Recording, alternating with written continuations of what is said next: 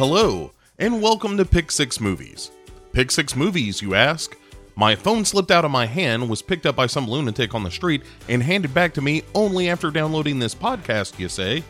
Well, sounds like you've met one of our dozens of fans, and now you're listening to a show where two hosts, me, Bo Ransdell, and my pal, Chad Cooper, we pick a theme and then select six movies based around that theme. We put the movies up on the racks, weave a little tale about them, and then come together to give it the official Pick Six Movies 120 minute inspection to evaluate what a clunker it is. Oh, yeah, we mostly talk about bad movies. This is season 14, Once in a Lifetime. And this season, we are looking at a half dozen movies from the Lifetime Network catalog. Being the Christmas season, and Lifetime being somewhat known for Christmas movies, we are starting with some holiday cheer, in the form of movies that somehow make you feel bad Christmas was ever invented at all. But enough out of me. Let's get Chad in here to make us a little smarter, or at least not dumber, and that's not nothing. Glad you're all here. Sorry about the phone incident, and take it away, Chad. So we're really doing this?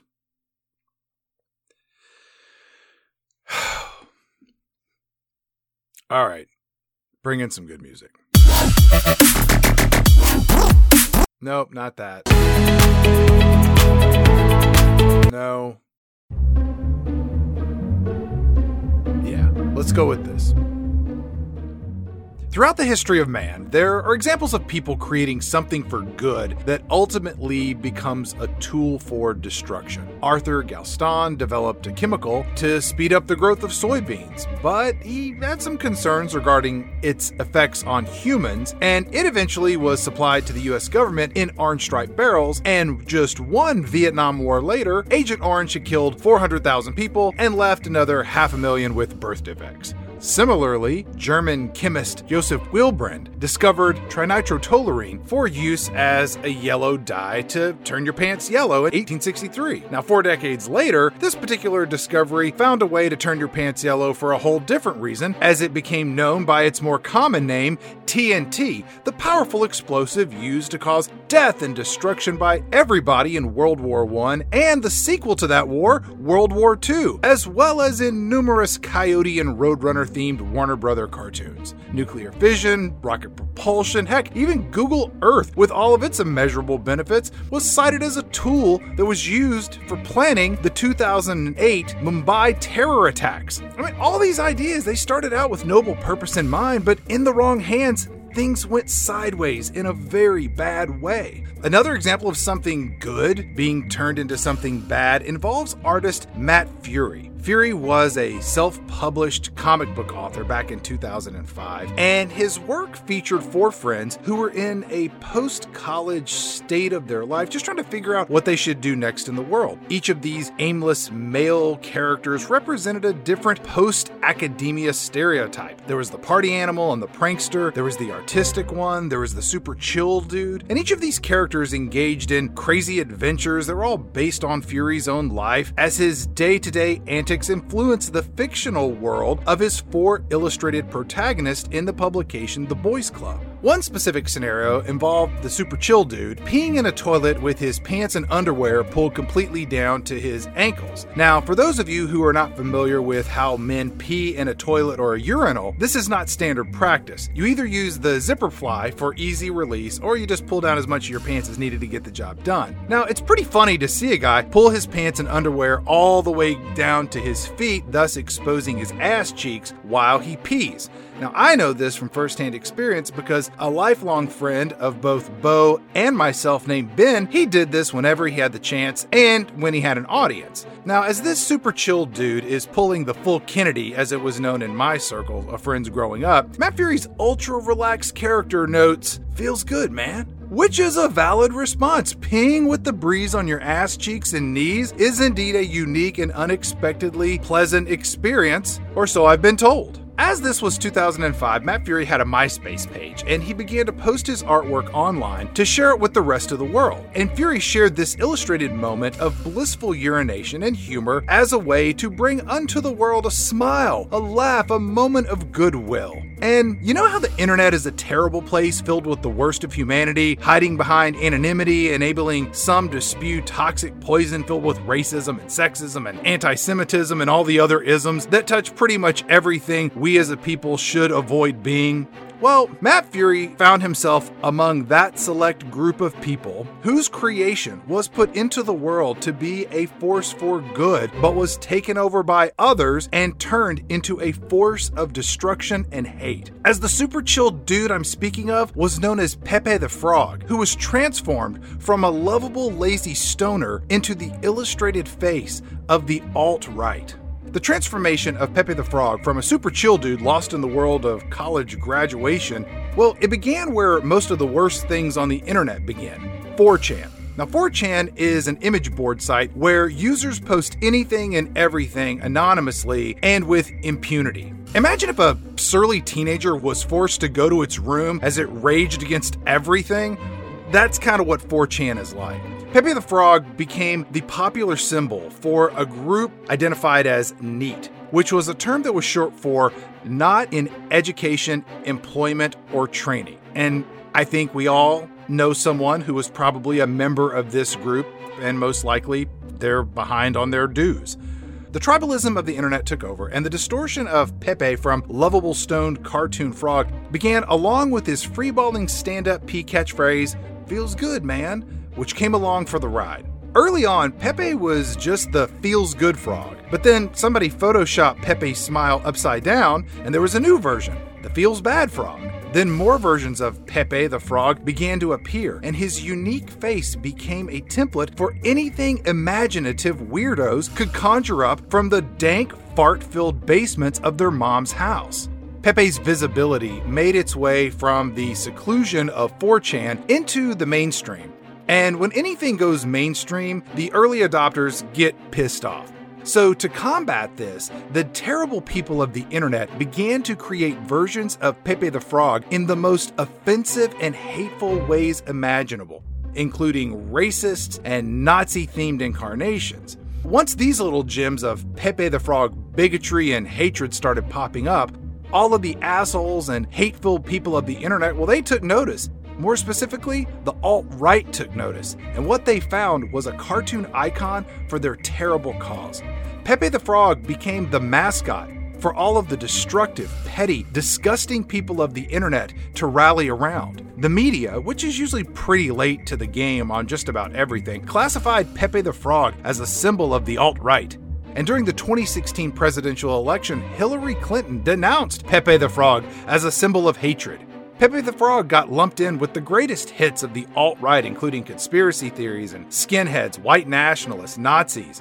And along with this motley crew, there were images of Pepe the Frog dressed up as Donald Trump. And these were flattering enough to get the soon to be president to tweet out this representation of Pepe the Frog dressed up as Donald Trump. Some people, including the Hillary Clinton presidential campaign, went so far as to post on their official campaign website that Pepe the Frog was a symbol associated with white supremacy. Pepe the Frog, a stoned, chill dude who once peed standing up with his pants and underwear down around his ankles, was a true creation meant for good, but now represented the opposite of everything he was created to embody. Once something makes its way into the public sphere and evolves beyond the creator's initial intent, well, there's nothing the creator can do but just sit and watch the distortion of your creation in the hands of others, which is what Matt Furie did as Pepe the Frog became, well, just another internet meme. So, where did internet memes come from? And more specifically, what the heck is a meme? Well, in his 1979 book, The Selfish Gene, Professor Richard Dawkins delivered a cultural history of natural selection where he blended the Greek word mimeme, meaning something imitated, with the English word gene and came up with meme. Essentially, it's a cultural gene. You know what? Let's welcome Richard Dawkins to the Pick Six Movie Studio to explain memes himself. Mr. Dawkins, will you break down what memes are and how memes work? Memes, mm-hmm. cultural replicators, the cultural equivalent of a gene, the cultural equivalent of DNA, which is anything that's copied, anything that's imitated, anything that spreads around like a virus. Okay. And I actually used the analogy of, of a virus as something like a tune Yeah. that's catchy, Okay. Catchy, like a virus, catching. Um, it spreads around the culture. Uh, I whistle it, you hear it, hear it, whistle it, you go out in the street, whistle it, somebody else hears it, whistles sure. it. Um, it spreads like a, like a virus, and that's all you need in order to get natural selection going. Uh, so I called it a meme. So it doesn't exactly rhyme with gene, but it's sort, sort of it's sort of short and, and sounds vaguely similar. meme, gene, meme, meme, gene. Meme, gene. Those don't rhyme at all, but I will agree that they do sound vaguely similar. You know, all of this explains how Jingle Bells Batman smells made its way around planet Earth long before the rise of the internet. I mean, this is why some versions of Jingle Bells Batman smells ends with and the Joker got away, while other versions ended with and the Joker did ballet. And one person who was raised in a rural area said that the song ended as the Batmobile lost its wheel and landed in some hay. Richard Dawkins, thank you for stopping by the Pick Six Movie Studio today. Anne at the front desk has your check for $14 and a gift bag filled with slightly used DVDs of The Cannonball Run and the 2013 remake of Stephen King's Carrie. You can exit through the door on the left. The other left. Thank you for stopping by, Richard Dawkins. Where were we? Oh, yeah, memes.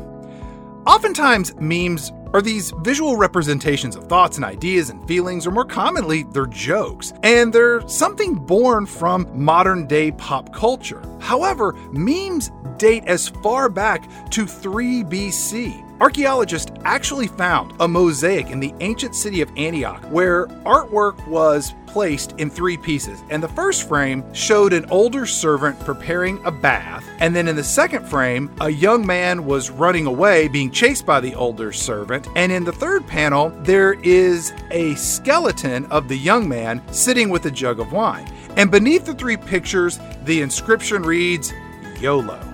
I'm only kidding. It doesn't say YOLO. It says be cheerful, live your life. But, you know, it's the same message.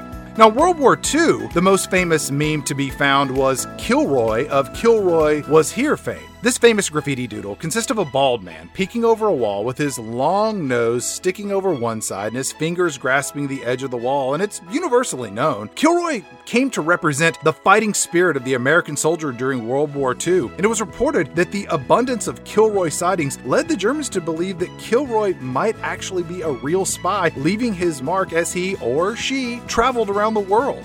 Richard Dawkins' work popularized the term memes and explained how ideas replicate, evolve, and spread across cultures and geographies throughout recorded history. Then the internet showed up, and the spread of memes advanced in size, scope, and speed like nothing the world had ever seen before. Professor Limor Shifman of the Hebrew University in Jerusalem, good old UJ, well, he studies internet memes. Is that a real job?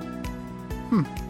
Well, Shifman's research and observations led him to believe that digital memes are different than non digital memes because, as Shifman put it, internet memes have common characteristics as they are created with the awareness of each other and they get circulated, imitated, and transformed by the users of the internet. And it is the internet users who decide what gets copied and passed on, which is where things can and often do get out of hand. See above Pepe the Frog. Another example of how portions of artwork can be copied, adapted, and replicated was the work of artist KC Green, who created the This Is Fine dog, where this famous meme finds a happy pooch sitting at his desk with a cup of coffee as the world around him burns. Now, this two picture meme is actually just the first two slides of a much longer comic strip. Now, does it matter in this original drawing that the This Is Fine dog ends up being burned alive? Well, not according to the internet. The internet does what it wants and doesn't really care what the original creators of the content have to say because the original creators can't really do anything to stop their work from being used or misused. The internet is a place where digital memes can be tossed at the wall to see which memes stick and which ones don't. Now, this stickiness goes all the way back to that dancing baby in 1996, which is considered by many to be the very first digital meme. Now, way back in the day, it took forever to download the dancing baby, and when you finally saw it, it was the thing of nightmares. But its hypnotic dancing was so popular that it ultimately landed a guest spot on the Fox TV show Ally McBeal. Dancing Baby opened the door for Hamster Dance, which featured rows of animated dancing hamsters accompanied by a sped up remix of the song Whistle Stop from Disney's 1973 animated film Robin Hood. Now, if you don't know that song, it sounds like this.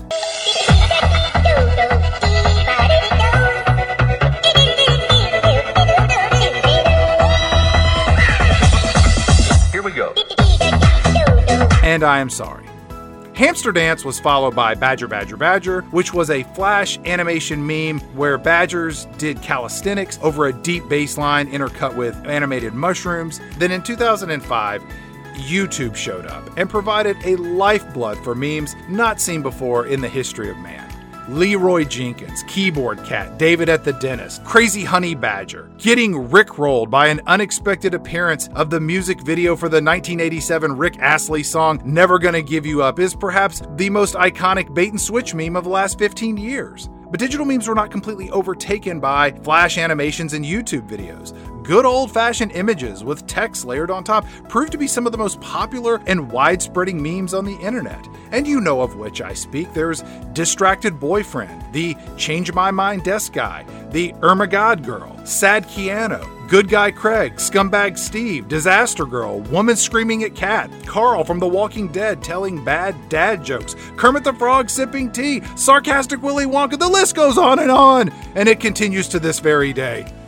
But there was one meme that featured a face that inspired thousands, if not tens of thousands of memes, leaping far beyond the confines of the internet and into pop culture at large.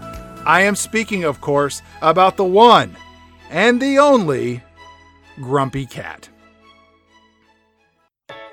September 22nd, 2012 is a day that will live in internet meme history. Tabitha Bundenson was working as a waitress, and her brother Brian took a picture of his sister's cat and posted it to Reddit. 48 hours later, the image had over 1 million views. Grumpy Cat wasn't the feline's real name. Grumpy Cat was known by close friends and family as Tartar Sauce. And Tartar Sauce was one of a litter of four kittens. His mother was a calico, and his father was a blue and white tabby. Tabitha Bundenson was living in Morristown, Arizona, and was the owner of Tartar Sauce as well as Tartar Sauce's parents. And the parents were both normal sized cats, but Tartar Sauce was not normal size. See, Tartar Sauce was born with a form of dwarfism and was undersized. Well, you know, compared to the rest of his cat family. And Tartar Sauce also had these back legs that were described as being a bit different. Tartar sauce also had a noticeably flat face and these big bulging eyes and this short tail, features that were shared with another cat in the same litter. But one thing that was unique to tartar sauce was a perpetual downward shape in the cat's mouth, providing her a constant frown and look of displeasure. Yeah, you heard me right, her.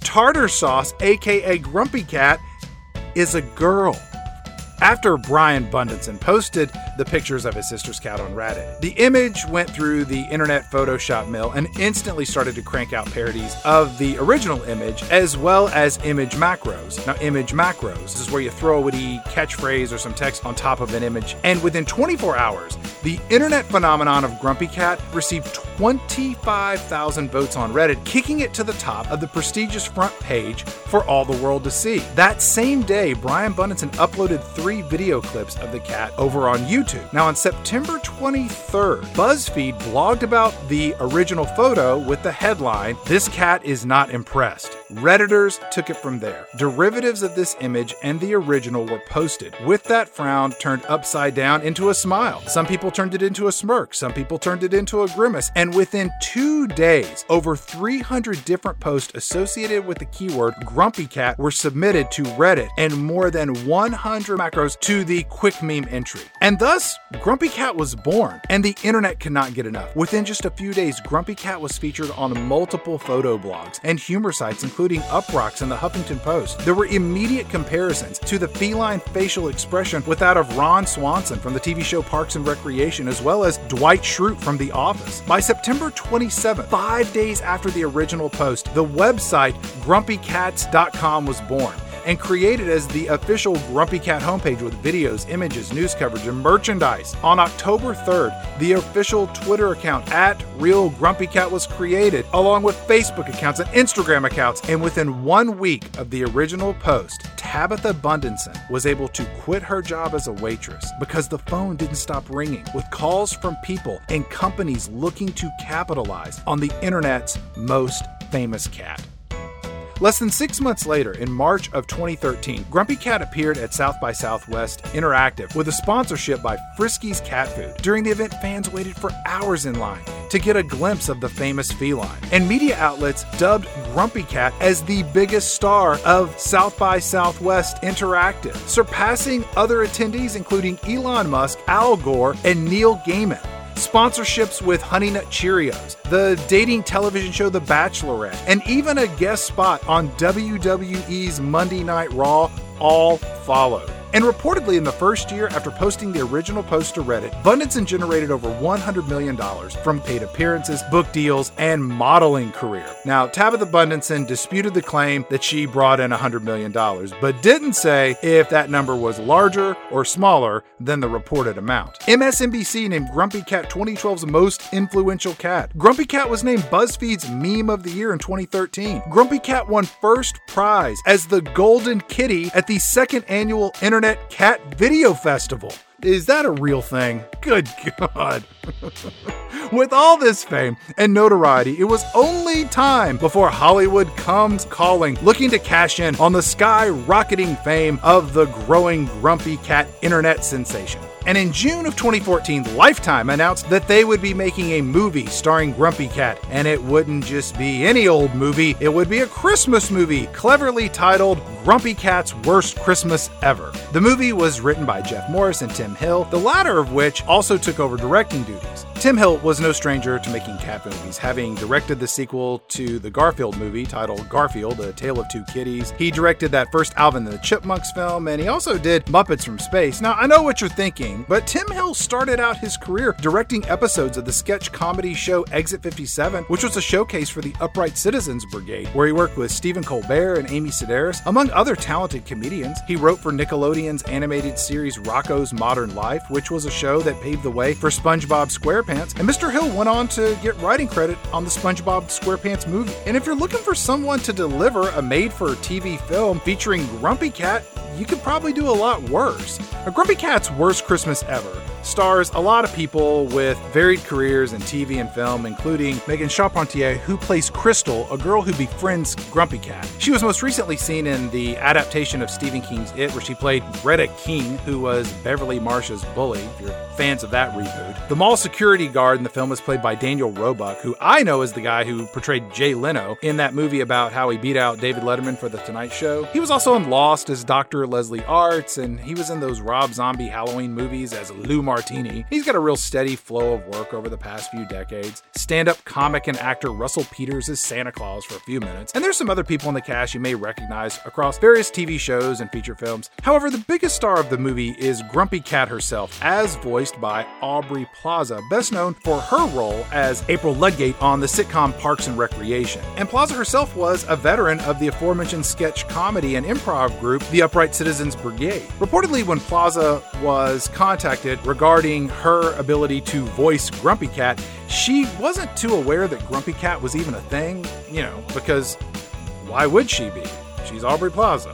And filmmakers shot most of the movie before Plaza even voiced one line of dialogue for Grumpy Cat. And you gotta remember, this is a made for TV movie for Lifetime, and they didn't have the kind of budget that allowed them to digitally make Grumpy Cat's mouth move, so the decision was made to just layer in the voiceover on top of Grumpy Cat's face. So Plaza, realizing that the cat would just stare and it would be Plaza's dialogue heard over shots of Grumpy Cat, Plaza decided to rely on her time at Upright Citizens Brigade to improvise all kinds of lines for Grumpy Cat to say. Plaza said that she rewrote about 90% of her dialogue in the movie and decided to use this as an opportunity to allow Grumpy Cat to comment on things happening in the movie as the story unfolds, which ultimately included interjections of Grumpy Cat on top of the live action of the film, fully self aware of what was happening in the movie while being able to narrate from outside of the movie and also being aware that this was a lifetime movie.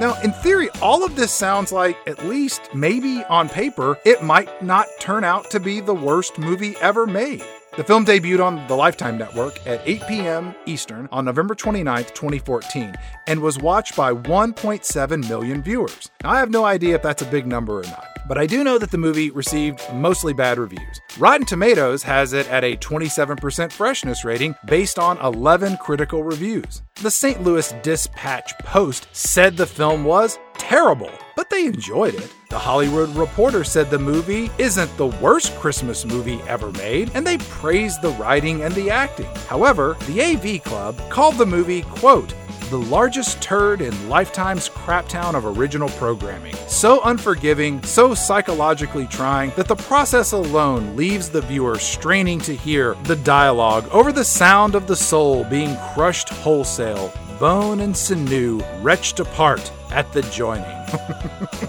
That's harsh. But come on! What would you expect from a movie based on an internet meme? Citizen Kane, The Godfather? I mean, just the fact that a few cat pictures on the internet exploded into an online sensation is a miracle in and of itself. The fact that this led to multiple book deals and corporate sponsorships and licensed merchandise. Tartar Sauce the cat and her owners were ushered into a life that is almost too fantastic to be believed. Sadly, in 2019, Tartar Sauce, aka Grumpy Cat, died at her home with her owner Tabitha following complications of a urinary tract infection and was just seven years old. The announcement of Grumpy Cat's death was covered across social media and news outlets worldwide. At the time of this recording, Grumpy Cat currently has 283,000 subscribers on YouTube, 1.5 million Twitter followers, 2.6 million followers on Instagram, and 8.3 million total likes on Facebook. Grumpy or not, this is one popular cat. But what about the movie? Grumpy Cat's Worst Christmas Ever. Does the voice talent of Aubrey Plaza and her millennial malaise add enough dry, unimpressed humor to make this movie watchable? Should we check to see if the alt right has usurped the memory of tartar sauce as a post apocalyptic icon of anti government overreach? And is there any way to get a Honey Badger Don't Give a Fuck About Christmas movie in production as a shared universe sequel? Well, to answer these questions and many, many more, let's get Bo in here to sour his puss, bulge out his eyes as we dash through the snow over the fields, laughing all the way as we regrettably bring to you Grumpy Cat's worst Christmas ever. God bless us. I'm not going to say it.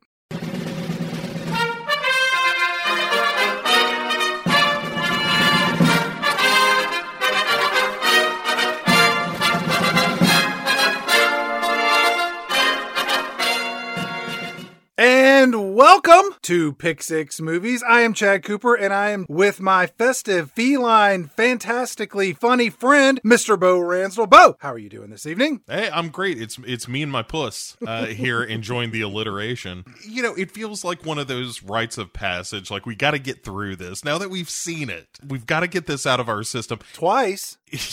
It's true. And once, like, really detailed in a, in a way that this movie does not bear scrutiny like this. My expectations for this movie were in the neighborhood of that Elvira movie, or maybe those Ernest films, if you want to Oh, call them that. Or remember that, like that Geico caveman sitcom on ABC? That's the quality of entertainment I was expecting from this. I think there's a drop off in quality between those the those three things. I think I think the caveman show is that's pretty shitty. It's closer to Grumpy Cat for sure. Taking something from pop culture and turning it into a TV show or a movie is almost always a disaster because for every Yes. Pirates of the Caribbean, you get yourself a half dozen Pac Man the animated series, Garbage Pail Kids the movie, Talking Baby Bob, Shit My Dad Says, Street Sharks, and the Candy Crush TV game show hosted by Mario Lopez. And for we are fully aware that Saved by the Bell's own Mario Lopez is playing a sexy version of Colonel Sanders in a lifetime mini movie about sexy fried chicken. And also, Yeah. that level of self awareness of a, a movie, kind of what the hell is going on, that worked in Scream, okay? Deadpool pulled it off to a gold standard, but this lifetime shit where everyone in the movie is kind of like winking at the camera because they know that this is a piece of shit, you can keep that wink in your head. And Grumpy Cat pulls that crap as well. This movie really hates its audience and is and is stunned that you're still watching. It dares you to finish it, and when you show up and you're watching it, it comes back almost like Ferris Bueller, like you're still here? Yeah, right. Change the channel. Go home. Call your mother. Why are you watching this? The movie is surprised that you've stuck with it. It also manages somehow to be rife with flashbacks in a movie that's an hour and 24 minutes or whatever. And every time you come back from commercial, it's like, hey, here's the shit that happened like seven minutes ago. That's for all the people who changed the channel 20 minutes ago and went over and watched something that was less shitty. And they were like, let's go see what's going on in that Grumpy Cat movie. Then you come back and you return from commercial and they're like, hey, you're back? All right, look, let me kind of explain the last chapter. It's like a soap opera. Diane, I can't believe that you're sleeping with my brother Roger and you've got a gun pointed at me. Why, Roger, he's my uncle. I get why this movie was made to cash in on the popularity of Grumpy Cat. Yeah. But beyond the title, I don't think a whole lot of cohesive thought was put into making an actual movie. Because the movie kind of reminded me of that Justice League film that Zack Snyder kind of came in and did his version. And then Joss Whedon comes in and he sort of twists it into something else. Because as I mentioned in the intro, layering in all of this Aubrey Plaza post production witticisms kind of twisted this film into this mashup blend of ideas. And none of it really feels like it's on the same page. You're right. The Aubrey Plaza narration is too meta, too self aware by half. But the other thing is, it's also such a weird blend of movies because it's part Home Alone for sure. It's part Paul Blart Mall Cop. Yeah, it's part like Christmas vacation, kinda. It's a little bit of Shawshank. a little bit of Shawshank. It's got all these weird moments in it, and also the magical shit out of nowhere. I don't know how we can talk about this movie other than to talk about this movie. Grumpy Cat's worst Christmas ever begins with the word grumpy being typed in large white font letters one by one with an attached pronunciation and definition of the word grumpy as you would find in a dictionary. And the definition reads one, surly or ill tempered, discontentedly or sullenly irritable, grouchy. And this definition is followed by a line of text that reads, Does anyone use a typewriter anymore? Mm-hmm. And I don't take an issue with a movie like this opening in this particular way, but what I do take an issue with is that all of this happens in about six seconds and it does not stay on screen long enough to let you read the snarky punchline that is the joke they present. It happens way too quick and then the movie just begins, unfortunately. Well, we got to keep it moving, Chad. We're trying to move some Grumpy Cat merchandise. Like Larry Grumpy Cat is chomping his cigar, like, hey, when does the website URL go on the screen? Minute 22? I'm watching. This isn't the worst movie we've ever watched, is it? Because Christmas Vacation 2 is worse than this. Eh, That had a monkey in it. This one has a plot, sort of. Yeah, but that one had a monkey that flew a plane. and that alone gives it some credibility for me. Maybe not for you. Somebody comes to you and says, I'm going to watch one of these two Christmas movies tonight Grumpy Cat's Worst Christmas Ever, or something called Christmas Vacation 2 Cousin Eddie's Island Adventure. Full disclosure, I've never seen Christmas Vacation 1 Cousin Eddie's Island Adventure. Uh, in the words of Good Morning Vietnam, I'm waiting to die. The opening shot of this movie is nighttime, and we're high up in the air, and there's moonlit clouds with stars twinkling against the dark sky. And then in comes some deep red Old English Christmas style font informing that Lifetime Pictures presents in association with Grumpy Cat Limited. And before we even get to the title of this movie, this cat puppet rises up from the bottom of the screen as if to be flying through the night sky and says, Meh. Yeah, it's like Wonder Dog and Strange Brew. At this exact moment, you know this movie is going to be terrible. Or it might be awesome. Spoiler alert, it's terrible. Yeah, we'll we'll get deeper into this, but one of the biggest problems is there's all this goofy grumpy cat shit. And if that were kind of the movie, that's kind of okay. It feels like they're ripping off Family Guy a lot. Like there's all of these interjected asides Yes. with Grumpy Cat doing Peter Griffin type shtick, but there's no real punchline or joke there. It's just there. In this movie, Grumpy Cat narrates the whole film. And if you're going to do that, you kind of need Grumpy Cat to be like, um, Hi, I'm Grumpy Cat, and this is my shitty movie. And there are a lot of movies that do this well. Goodfellas did it well. Um, A Christmas Story, if you want to, The Jerk. The mm-hmm. problem, the problem, one of the many problems with this movie is that Grumpy Cat as a narrator really feels like an afterthought and it's very poorly executed. After we see this flying puppet up in the air and your brain stops thinking, what in the hell is this? We cut to this shopping mall where people are shopping and children are full of cheer and we see some carolers singing Deck the Halls and then record scratch. Yeah, and it's Grumpy Cat busted into the movie and saying, "Oh, deck me in the face." But it's Aubrey Plaza. Yeah. And she's just like, like, mm, no, that song makes my tail hurt. Deck the halls. What are you talking about? Deck me in the balls that if I had them, I'm a girl. I don't think this can get any worse. And then the movie immediately proves you wrong because the song I Want a Hippopotamus for Christmas begins to play, which, unless they played Grandma Got Run Over by a Reindeer, I can't imagine how this would have been any more skin crawlingly unfestive. It's the song that plays under the, like someone getting murdered in a holiday horror film. That, you know, that's appropriate. And so Grumpy Cat then is like, "It's Grumpy Cat's worst Christmas ever." You don't have to watch it, but you might be treated to some high speed car chases. Immediately challenging you. You shouldn't watch this movie. You're like, uh, a Grumpy Cat. If not for Pick Six movies, the remote would have been quick on the draw. They throw in this black and white stock footage of cars zipping around and crashing with helicopters flying overhead in pursuit. And then we see Grumpy Cat behind the wheel of a car a la Toonces the driving cat from Saturday Night Live. And then Grumpy Cat says, and there's gonna be explosions! And then there's stock footage of like,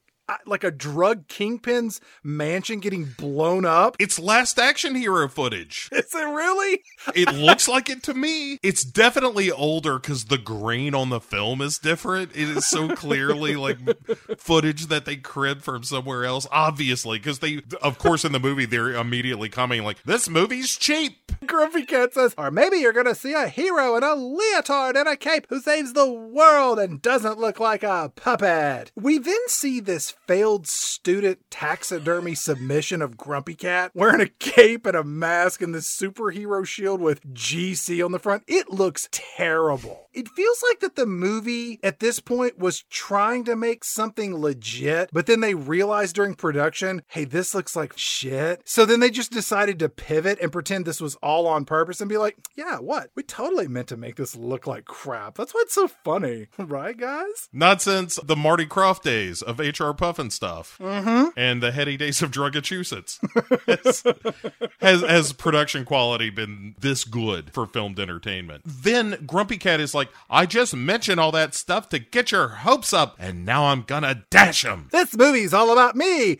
Grumpy Cat. This is just gonna be a stupid lifetime movie. Welcome to it, suckers. I want a hippopotamus for Christmas. And then the movie forces us to listen to that whole song uh-huh. during the opening credits. And I truly did not think that opening credits could be this bad. I've made it widely known that I hate opening credits in any movie to begin with, but you couple it with a Christmas Christmas novelty song, that's really something special, Bo. It's real garbage. Uh, and it's just like wrapping paper being ripped. But I'll tell you what this opening sequence has going for it is it stops Aubrey Plaza from yelling at me for a couple of minutes, and I'm okay with that. They bounce Grumpy Cat in and out of the frame. And I think that Tardar Sauce, the cat, aka Grumpy Cat, that cat died when it was seven. I think it was because of the life it led, forcing it to go to WWE, Monday Night Raw, and be in a movie and whatever else. And it, I think the cat just started holding in its piss and it just died at a very young age. It was very tragic. You know what cats love? Changes in routine. and being flown all around the country Yeah. and meeting strangers. Yeah, cats love that shit, especially if they're the run of the litter. That's that's just good, that, good responsible pet ownership, Chad.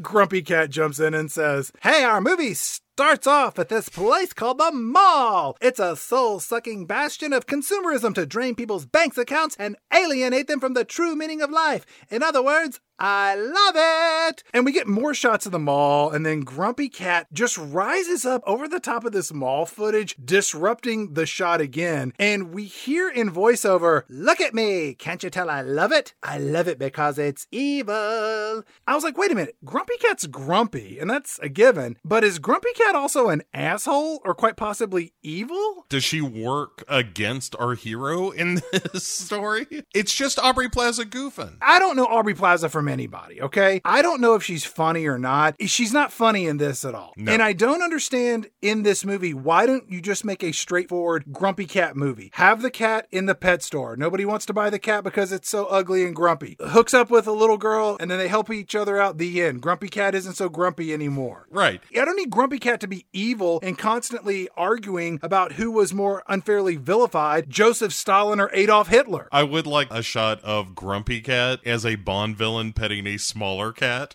That would be nice. Yeah. We got to a pet store called Whiskers, which is where Grumpy Cat calls home. And we go inside, and there's all these pets in cages, and the music gives us a little steel guitar playing, like a prison riff, because, you know, all the animals are in cells. And then Grumpy Cat, however, is not in a cell and is sitting on a pillow, because, you know, Grumpy Cat's the star. And there's some guy working there reading a comic book. And because this movie is rated G, um, had it been R, he would have completely been reading smut porn, and this movie would have been much, much better. What is the difference between porn and smut porn? I'll send you some links. It's it's the hustler line. You're just willing to show just straight up pee.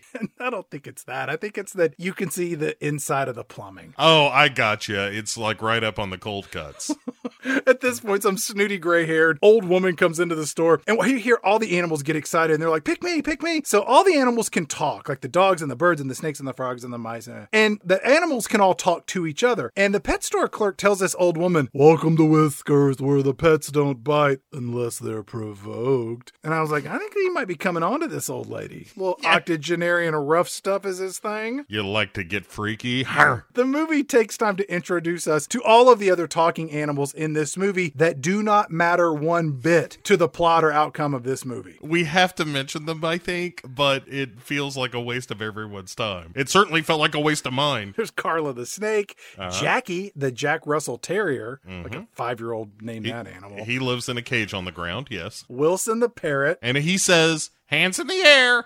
you filthy animal, Lance the gerbil, and then all the while Grumpy Cat is telling us what an asshole each of these other animals are one by one and why Grumpy Cat hates them. And so this old lady, she buys fish food and she beats it. And then the pet store animals start giving Grumpy Cat shit because they were trying to get a new owner and Grumpy Cat just laid around shitting on all of their hopes and dreams. Uh, Basically, the teenager of the store. Jackie, the Jack Russell Terrier, says, At least we won't return twice. And then we do a Family Guy cutaway where we see some kid and his mom with Grumpy Cat at their home. And the kid looks quite disappointed at Grumpy Cat and says, All she does is frown. And the mom says, She does seem a bit grumpy. And then the kid says, Can I trade her for a fish? And then we cut back to the pet store. Mm-hmm. And so I'm like, Well, that's the first time Grumpy Cat was returned, but we never see the other time. No, this is real sloppy. I mean, like, why is the gerbil a gym rat? Doesn't matter. It was in the script, and they were like, well, we have this whole bit we're going to do later. How much does it cost? Okay, so he's a gym rat, and then we don't talk about it anymore anymore. No. In comes a, a new entry into the pet store, which is this super fancy dog named Jojo, Mm-hmm. as voiced by Patrick Warburton on, on a Thursday afternoon. It's, it's not Patrick Warburton. It's a, somebody doing a Patrick Warburton impression badly. I'm stunned to hear that that's not who it was. I'm not. Patrick Warburton would never stoop so low. The owner of the store is Marcus Crabtree. He's walking this dog, and when he comes out, this 19 year old kid wearing an ill fitting suit that he borrowed from his dad, the 19 year old kid was like, I'm Brock Brockman. I'm the new mall rep. You must be Marcus Crabtree, the owner of Whiskers Pet Store. I'm here because your rent is in arrears. Deadbeat. In watching this movie, I will credit it. I learned the what the word arrears means, uh-huh. which is money owed that should have been paid earlier. I did not know that because I pay my bills on time mostly. But then when this mall representative Brockman does the deadbeat under his breath, you don't do that the first time you meet somebody. Especially if you're wearing your dad's suit like that. It's so ill fitting. Marcus Crabtree, the pet store owner, rightfully so, is taken back by the cough insult and he says, Did you just call me a deadbeat? We just met. And then this Brockman guy's like, Me? Of course not. Loser. Did you just call me a loser? He's like, No, douchebag. I heard you say douchebag. Shithead. Are you just cursing me now? Fuck off. Everyone can hear you. Dickhead. Do you have Tourette's? I stole the keys to this whole mall. My dad's gonna be so mad. My uncle has the knife OJ used.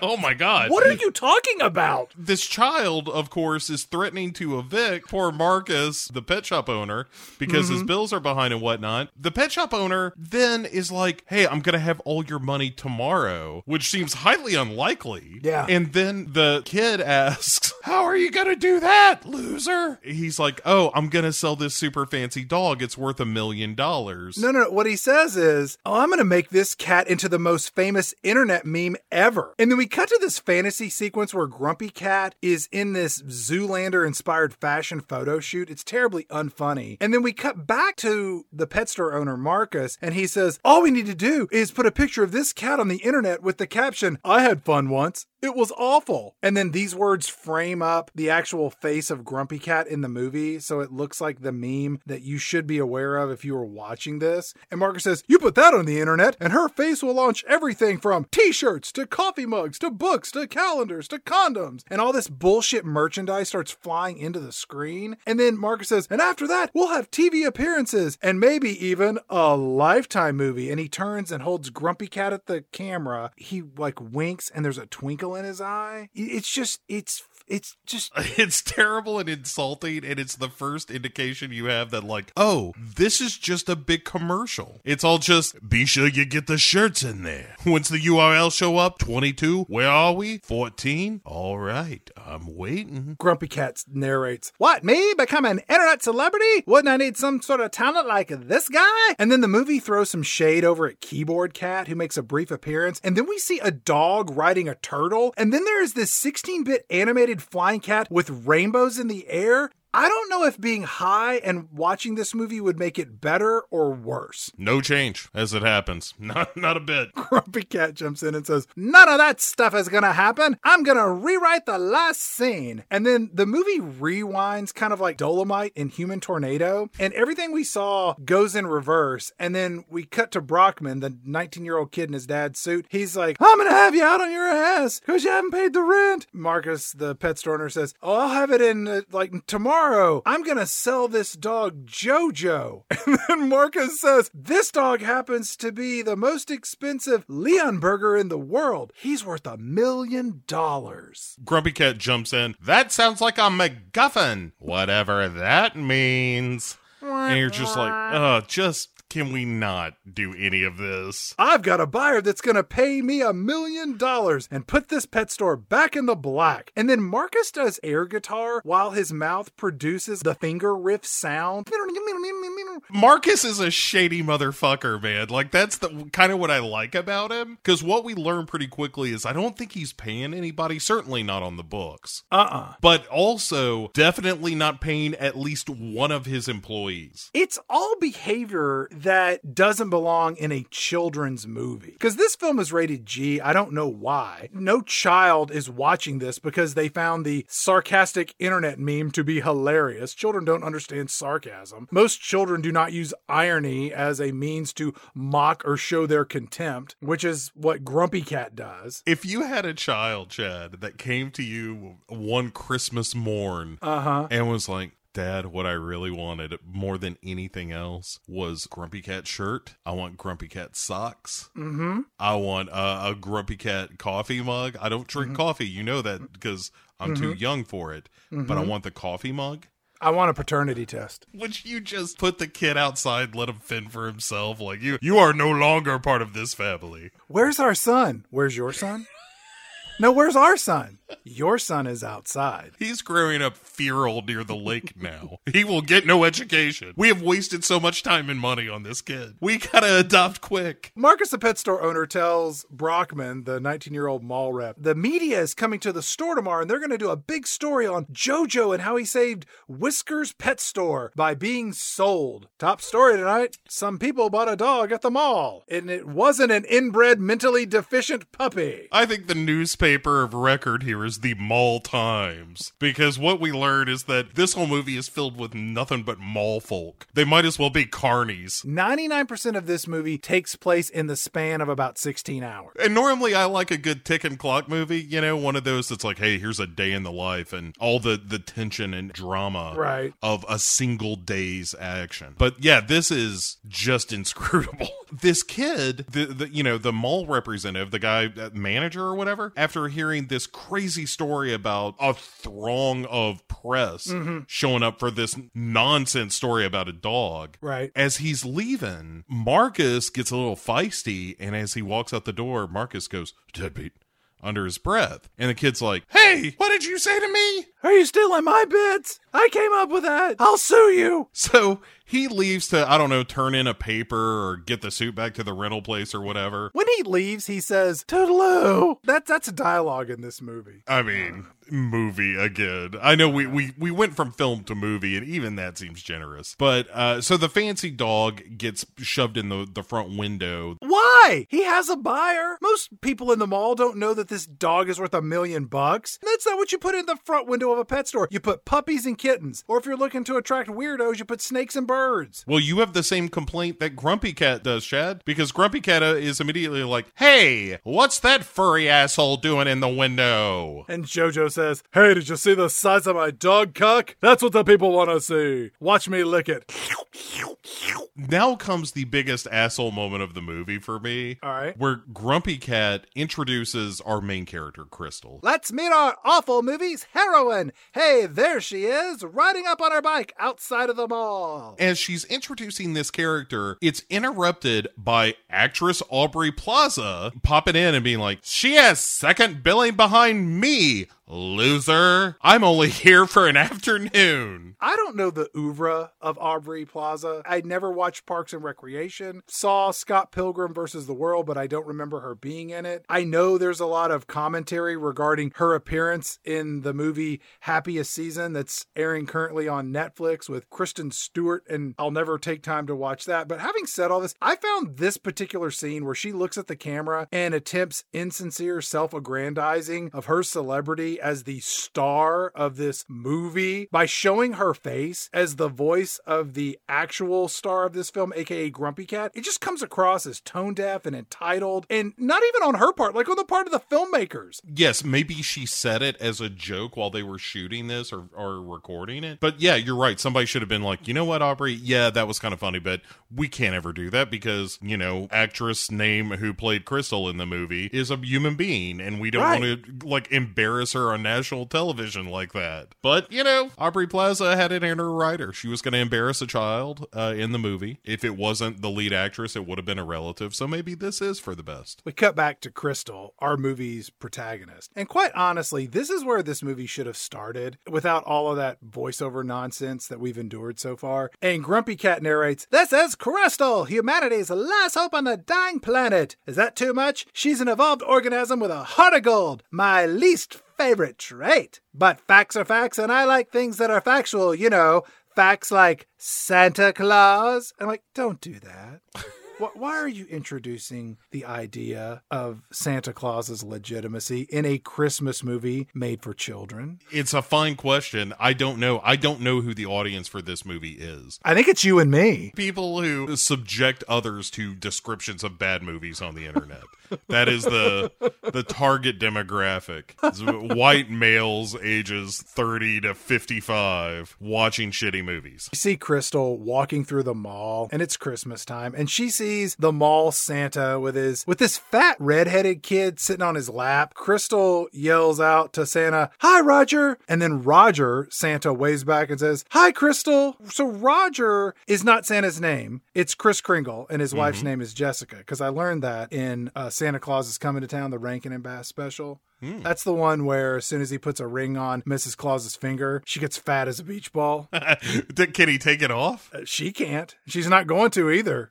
Oh, that's a shame. Like it, it's like having an affair, but with your wife. Uh, I don't know. Uh, Like, hey, how about you become a greener banana for 25 minutes? Like, you try losing the baby weight. Oh, that's right. You didn't have a baby, did you, you uncaring asshole? Ho, ho, ho. Jessica, you never had a baby. Well, not your baby. ho ho ho! I wish you could fit in that prom dress again. I wish you would go to hell. Just birthdays and anniversaries, is that it, Jessica? Is that what we've come to? Ho ho ho! As soon as I lose 180 pounds, I'm leaving you and getting out of this house. I have a movie we should watch together, Jessica. It's called A Marriage Story. Ho ho ho ho!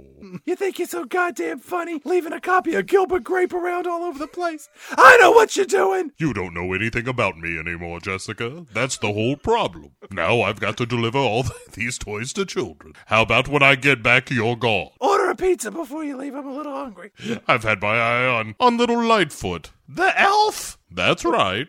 She's 127. Doesn't look a day over 17. Back in the mall, Roger Santa is waving to Crystal, and there's this little fat redheaded kid sitting on his lap. And the redheaded kid pokes Santa in the belly and says, You're fat. And then Roger Santa says to the kid, Well, you're not exactly anorexic. I was like, I wonder if that messed with that kid actor playing the part. Because he looks like he's 10 or 11, you know, and he's on camera. Maybe he's an adult, just looking back on it, like, That Santa called me fat as a kid. Give me another brick of Velveeta.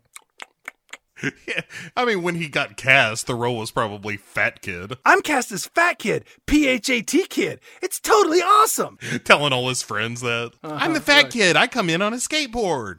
I'm sure you do. Back in our movie, Crystal makes her way through the mall and she goes past the ice cream store and she says, Yo, Matt, what's up? And then Matt holds up a scoop and he goes, I'm living the dream. And anyone who says that is not being unironic. It's just, it's a sad commentary on their life. She rolls by uh, Monica, who works at like a dress store or whatever. She asks Crystal, like, "Hey, how was school?" And Crystal just gives her two thumbs down and a good old fashioned, which I appreciate. The people in this mall inquire about her day at school. Like I said, man, they're a bunch of cardies. It's like they, they all came here on the wind and set up tents. Like they're all into each other's lives. They go to the same parties together. It, they don't let outsiders in. I, I swear to God, when they hire somebody new at the Sunglass Hut, they probably brand them outside in the parking lot. Crystal goes past Taco Town and she says, Hola, Alejandro. And then Alejandro, he turns around and he says, ¿Cómo estás? Feliz Navidad. Which means, How are you? Merry Christmas. You're welcome, Bo. High school French 1 and 2. What a waste of time. yeah, yeah, you know, it's one of my great regrets. Best you're going to do is explain to me what Kevin McAllister's shitty sister says when she says people refer to him as les incompetents. That was French 3. We did not get there. I know what a souffle is. We had French bread, French dressing. And to drink, Peru. We cut to this sit down restaurant in the mall, and I'm guessing it's a barbecue joint because it's got plastic checkerboard tablecloths and everybody's drinking from mason jars. That's fun, Bo. It's like an airport chili slash Logan's or something. At one of the tables is this guy wearing a knockoff Buddy the Elf costume, and this is Jesse. And the waitress who brings him his food is named Tabby. And these two exchange playful banner that includes, Here's your turkey on Swiss, Whiffledorf. And he's like, Hey, I'm just Whiffledorf until I get off work. And then I'm Jesse again. She's She's like, You're always Wiffledorf to me. My feet are killing me. Could you have Santa get me a new pair of shoes? And then Tabby just sits down at the table. And before this can go any further, a cartoon stock image of Cupid with wings flapping, with a bow and heart tipped arrow emerges, but it has a cutout head of Grumpy Cat on it. And then Grumpy Cat says, Blah, blah, blah, B story, not my line, meow. And this strange little distraction then flies out of our movie. Yeah, I don't know. Is that more or less irritating than the flirting via, hey, let me tell you how busted my feet are? Did you watch this alone? Of course I did, Chad. Who,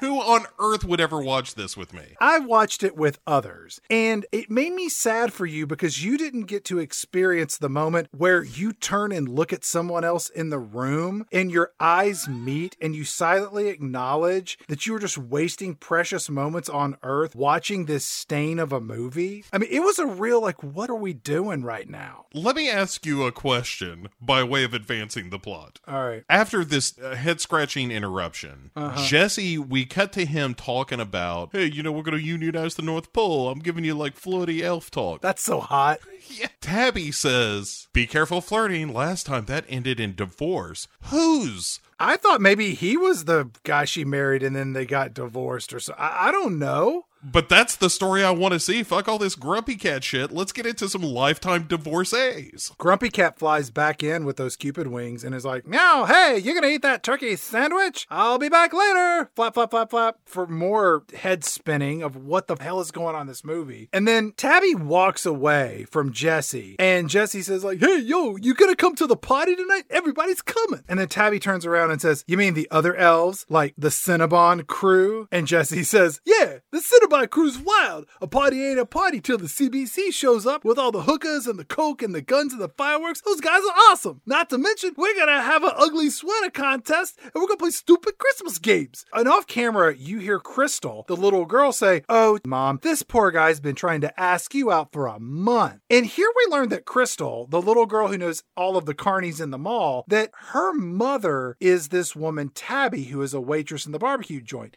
Mm-hmm. Bo, the age difference between the two actresses playing Crystal, the little girl, and the quote, mother Tabby is about 10 years. I know this because I looked it up. There is no way that this woman, Tabby, can be the mother of this little girl unless she had her at a very uncomfortable early age. There's a really dark story under this one. Again, the movie I'd rather be watching. Pregnant at 10? Are you kidding me? On the Lifetime Network? I'm there. Kids having kids tonight on Lifetime. Before she leaves, though, Tabby is asking Crystal, like, hey, did you talk to any normal people today, not just animals and mollies?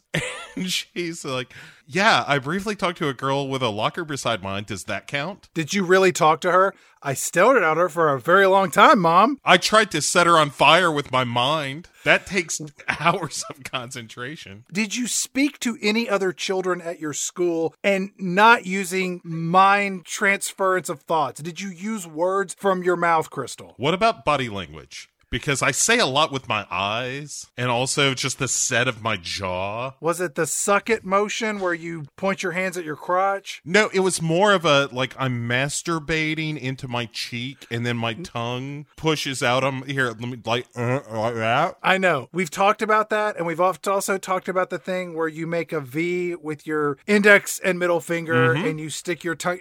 Don't do The that. kiss. I call it the No, kiss. No, it's not the kiss. It's not. It's not. I don't care what your dad told you, okay? Just go to school and talk to children. Whatever you're thinking about doing, do the opposite of that and and get a friend. Is there a way to not set our house on fire? What is the reverse of that? Oh my god. Did you shit yourself? Just a little bit. There is no just a little bit. You said to do the opposite. I was thinking I shouldn't shit my pants even though I hate to shit. And then you said do the opposite, so I did the opposite. I let myself shit. Do I do the opposite or not? Be consistent. That's on me. It's on me now. Crystal then says, Look, mom, I gotta go. I'm late for work.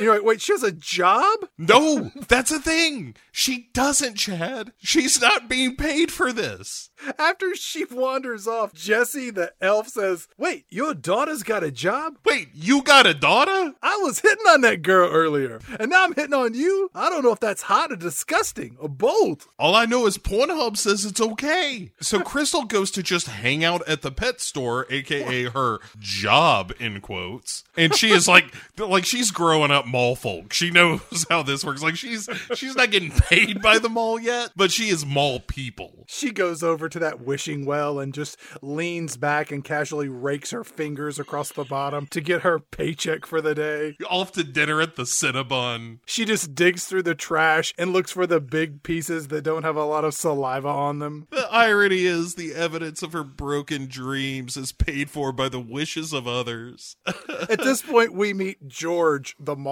cop, and he's hanging out and creeping on this woman who works at a perfume kiosk in the mall. And George is sniffing his wrist, which was sprayed with a scent that George says, Oh, yeah, when I smell it, I feel like I'm in Gay Paris because it masks my natural body odor with what I recognize as the overwhelming aroma of a prostitute that I used to know named Daniela Tana. Now, we never did anything illegal, it was mostly over the pants stuff. The counter lady is backing away as like quickly as she can, just like, uh huh. I'd call security if you weren't it. Yeah, that's the problem, is that I am security. Say, did you hear about my most recent bust? The perp was this 14 year old kid, but he had big muscles.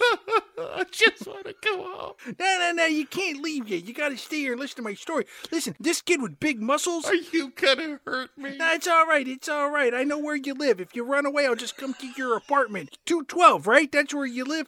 Anyway, this this kid, he had he had quit crying. All right, this kid. You want a pair of uh, panties that I took out of the ladies' bathroom to dry your eyes? No. All oh right. my god, they're mine. I I know two twelve. That's where you live, right? Now I sat at a ladies' restroom. I mean your restroom, because you're a lady. You're a real fine lady. You ever worked as a prostitute? How much do you charge? Eh? Smell my wrist. Oh god. smell my? Did you hurt Mark?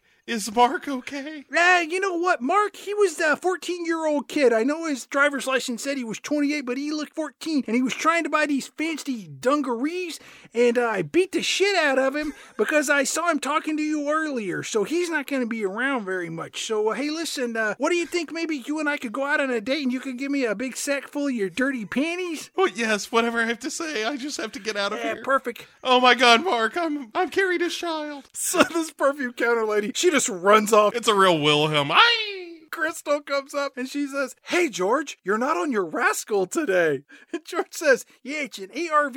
It's an asset recovery vehicle. Why is George on a scooter in this movie at all? He almost never is though. He's usually walking around. He's on it for a couple of shots, and then Crystal has it. I think it's a Paul Blart cop ripoff. Th- It's gotta be. I also like the fact that George is immediately like, "Hey, you know that bust I made? All profiling. They say it's uh, not the right thing to do, but it sure as hell caught those minority kids, right?" And you're like, "Oh, what the fuck is happening in this movie? He does talk about How profiling is good." I know some people don't care for it, but boy, it sure got me out of a pinch. What let me tell you, there's two rules that I live by. If he's brown, take him down. If he's white, he looks all right.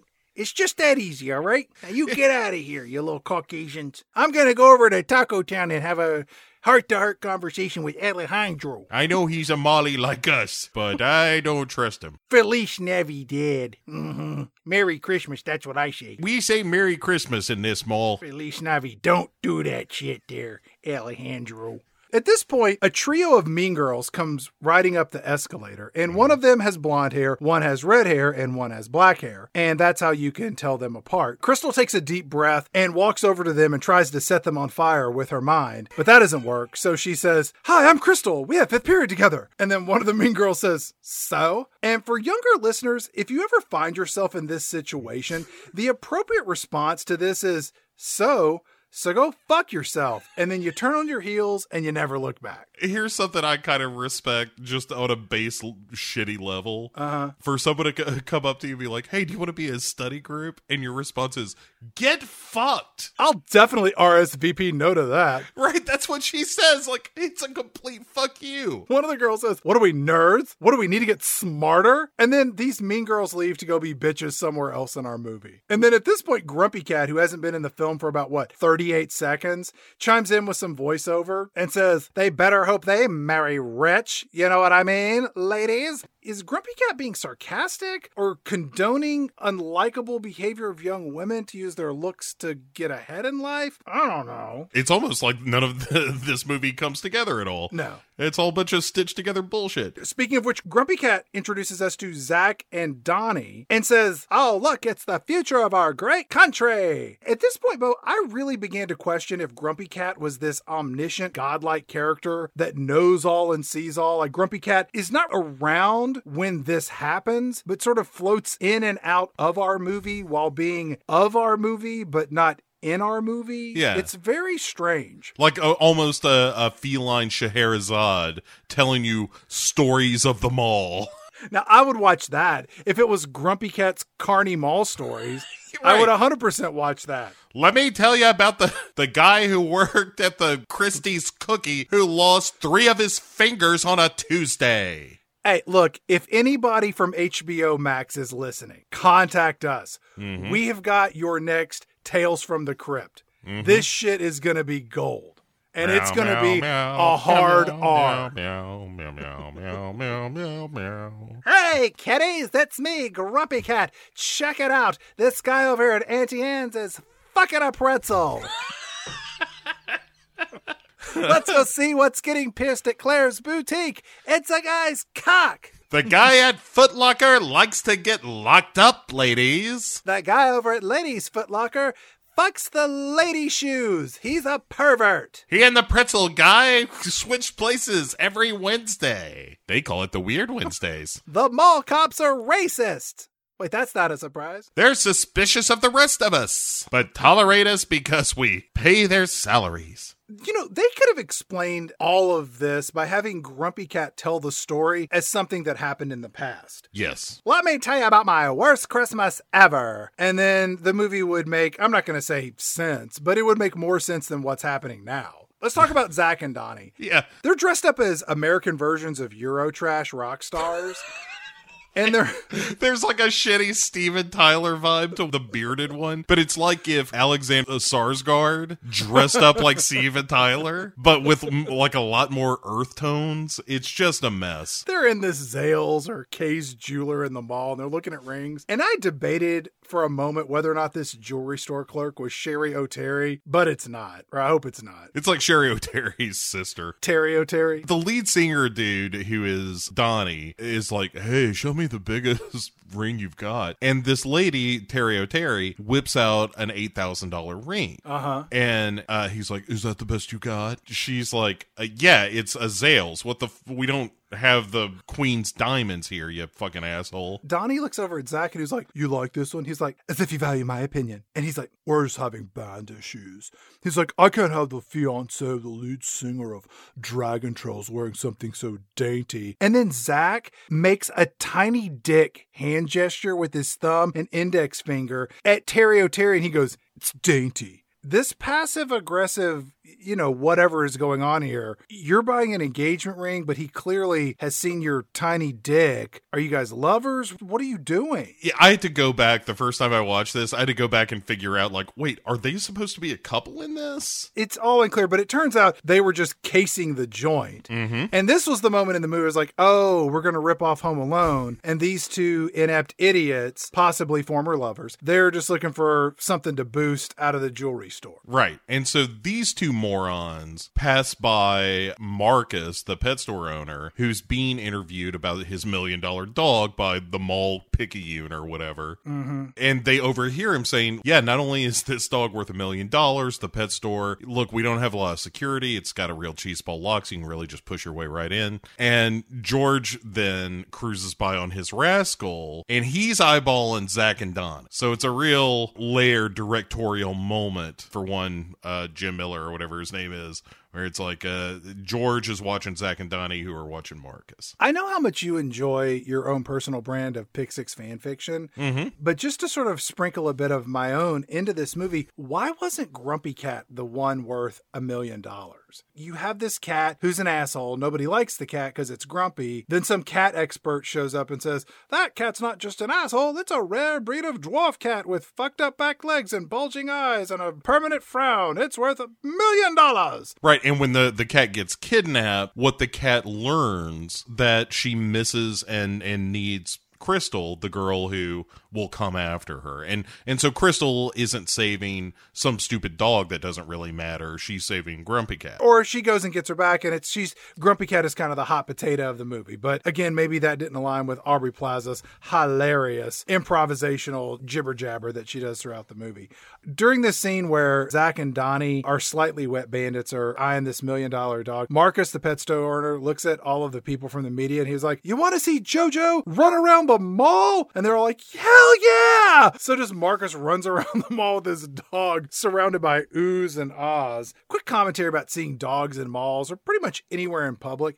if you feel the need to take your dog with you as a support animal because you're incapable of leaving your home without your pet do everyone a favor and just stay home but Chad, counter argument. What if you just could take your dog everywhere? There are a lot of people that are terrified of dogs. I'm so glad that the rules for taking pets on planes have recently changed. When I go into Target and I see people walking around with a German Shepherd, or like I look over and I see people with a little poodle in the child's basket holder, you need to go home and stay there. Everybody hates you. And by everybody, I mean me. And I have a dog. I love dogs. I love pets, but I do not want to go into a place that is meant for people and see animals walking around. If I went in there and I saw somebody just walking a cow around, I would have the same reaction like, What are you doing, you maniac? Leave that shit on the farm, dickhead. I think that's fair. I, I think I would be more upset about a cow than a dog, in fairness, but I get it. We cut back to Crystal wandering around the mall, all sad and lonely. You know how she does all the time.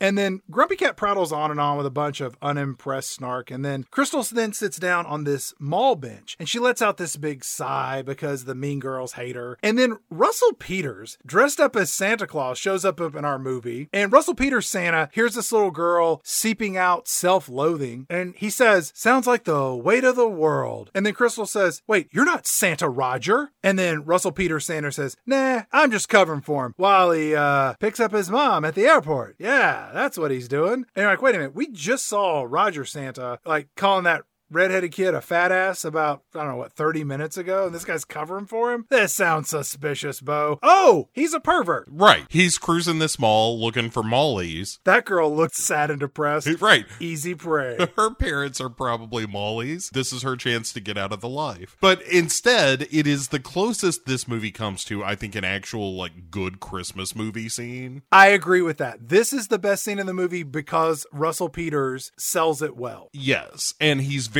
casual. He's like, hey, you look like you're a little bit down. And she's like, yeah, everything's terrible and I hate you. He's like, here, I've got this coin. It's a magical Christmas coin. And if you make a wish and throw it in a, you know, a hole or water or whatever, uh, then your wish will Oh, come well. true. Oh, well.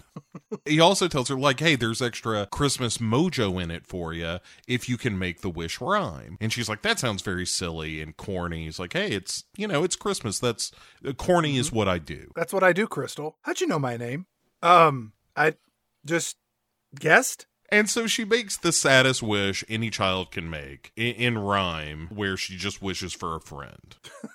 and it's just like, oh god, you poor kid. I get it, but uh, you're in for a, rough patch. Santa then, as she's making this wish, she tosses it over her shoulder into a wishing well, and Santa ducks over the bench to hide. Again, this is the best moment of the movie where she looks around and then looks behind her, and there he is on the ground. She and he and she says, "Hey, you obviously just." Are laying there on the ground. He's like, "Oh, that never works," you know. And it's kind of a nice little moment in the I was so glad he wasn't holding a camera taking pictures up her skirt. Yeah, it's kind of a nice moment. It ends with this coin that she tossed in the well, kind of glowing with Christmas magic and and that kind of thing. See you later, Russell Peters. It was nice having you in the movie. Thanks for being the one shining moment of this otherwise just atrocious piece of crap film. Then Crystal makes her way to quote work. All the animals react like she's a customer. Grumpy Cat says, "Hey, her boots look great." You're looking super sexy, kiddo. And I'm like, why would Grumpy Cat compliment her boots? That sounds like something that top billed Aubrey Plaza would say, but not something that the frowny face feline would say. and also it doesn't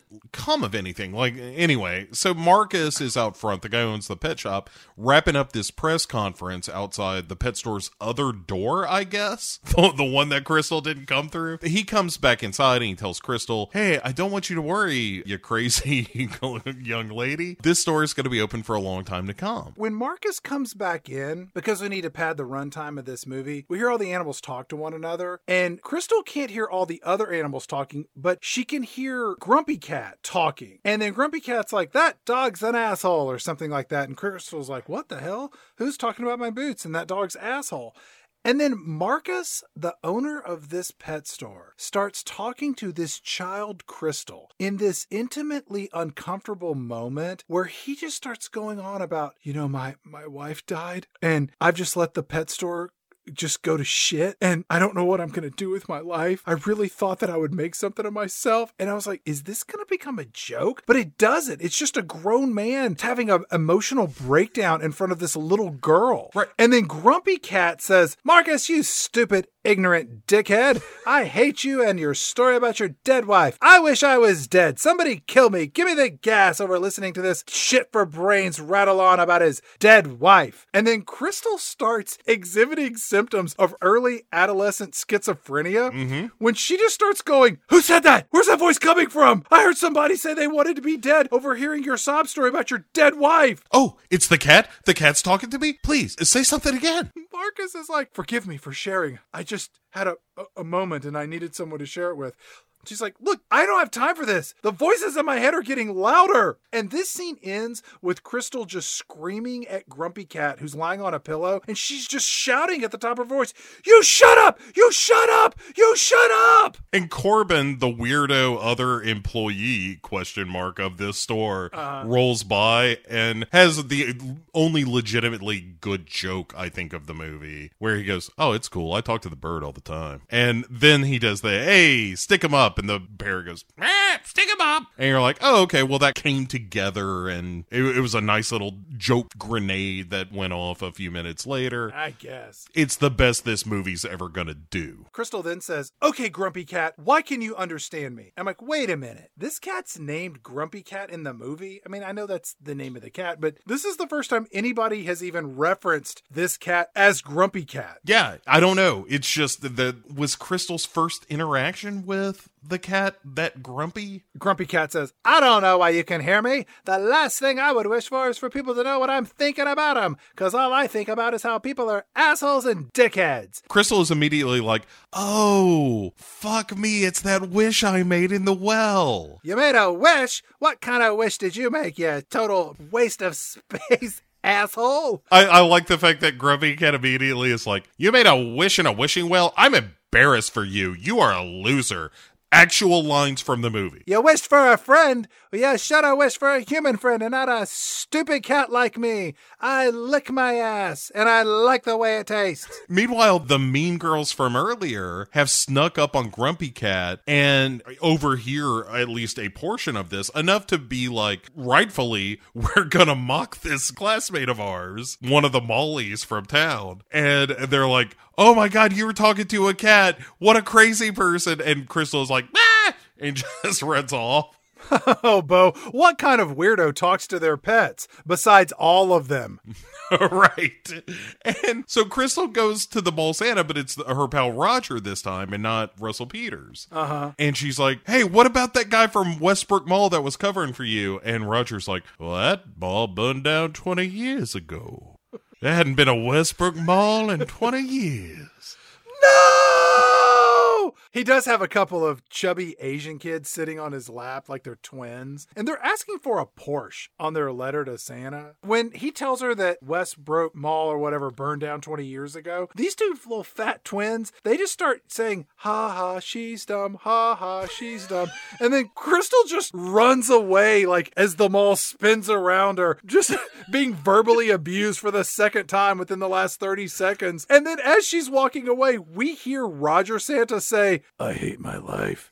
Which I don't think was in the script. I think it was just a hot mic capturing the actor playing Roger Santa in a moment of unexpected honesty. It was kind of like the jinx. oh, I hate my life. Why? Well, because you're doing this movie. That's why.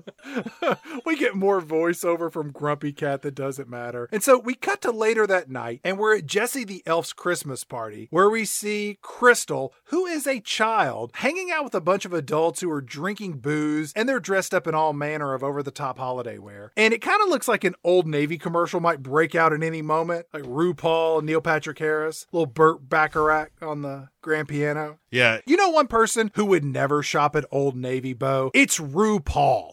you're absolutely right. Old Navy is the, the kind of place you, you go for like a chambray work shirt, shirt or some khakis. You don't go to Old Navy to be fabulous. When I see Jeff Foxworthy pimping out Golden Corral, I'm like, yeah, that makes sense. Yeah, right. Oh, that's completely on brand. RuPaul and Old Navy? Mm, no, I don't think so. I would sooner have RuPaul shill for Bedazzler because that feels more on brand. We're gonna make this cape sing as opposed to like get your khakis, girl. At this party, this group of Cinnabon employees and Santa Mall assistants are all having a white elephant gift exchange. And in reality, it's a bunch of actors being way too animated and excited because they're in a movie. Right. And there's so much enthusiasm. Yeah, they've got extra energy, you know, but they're also talking.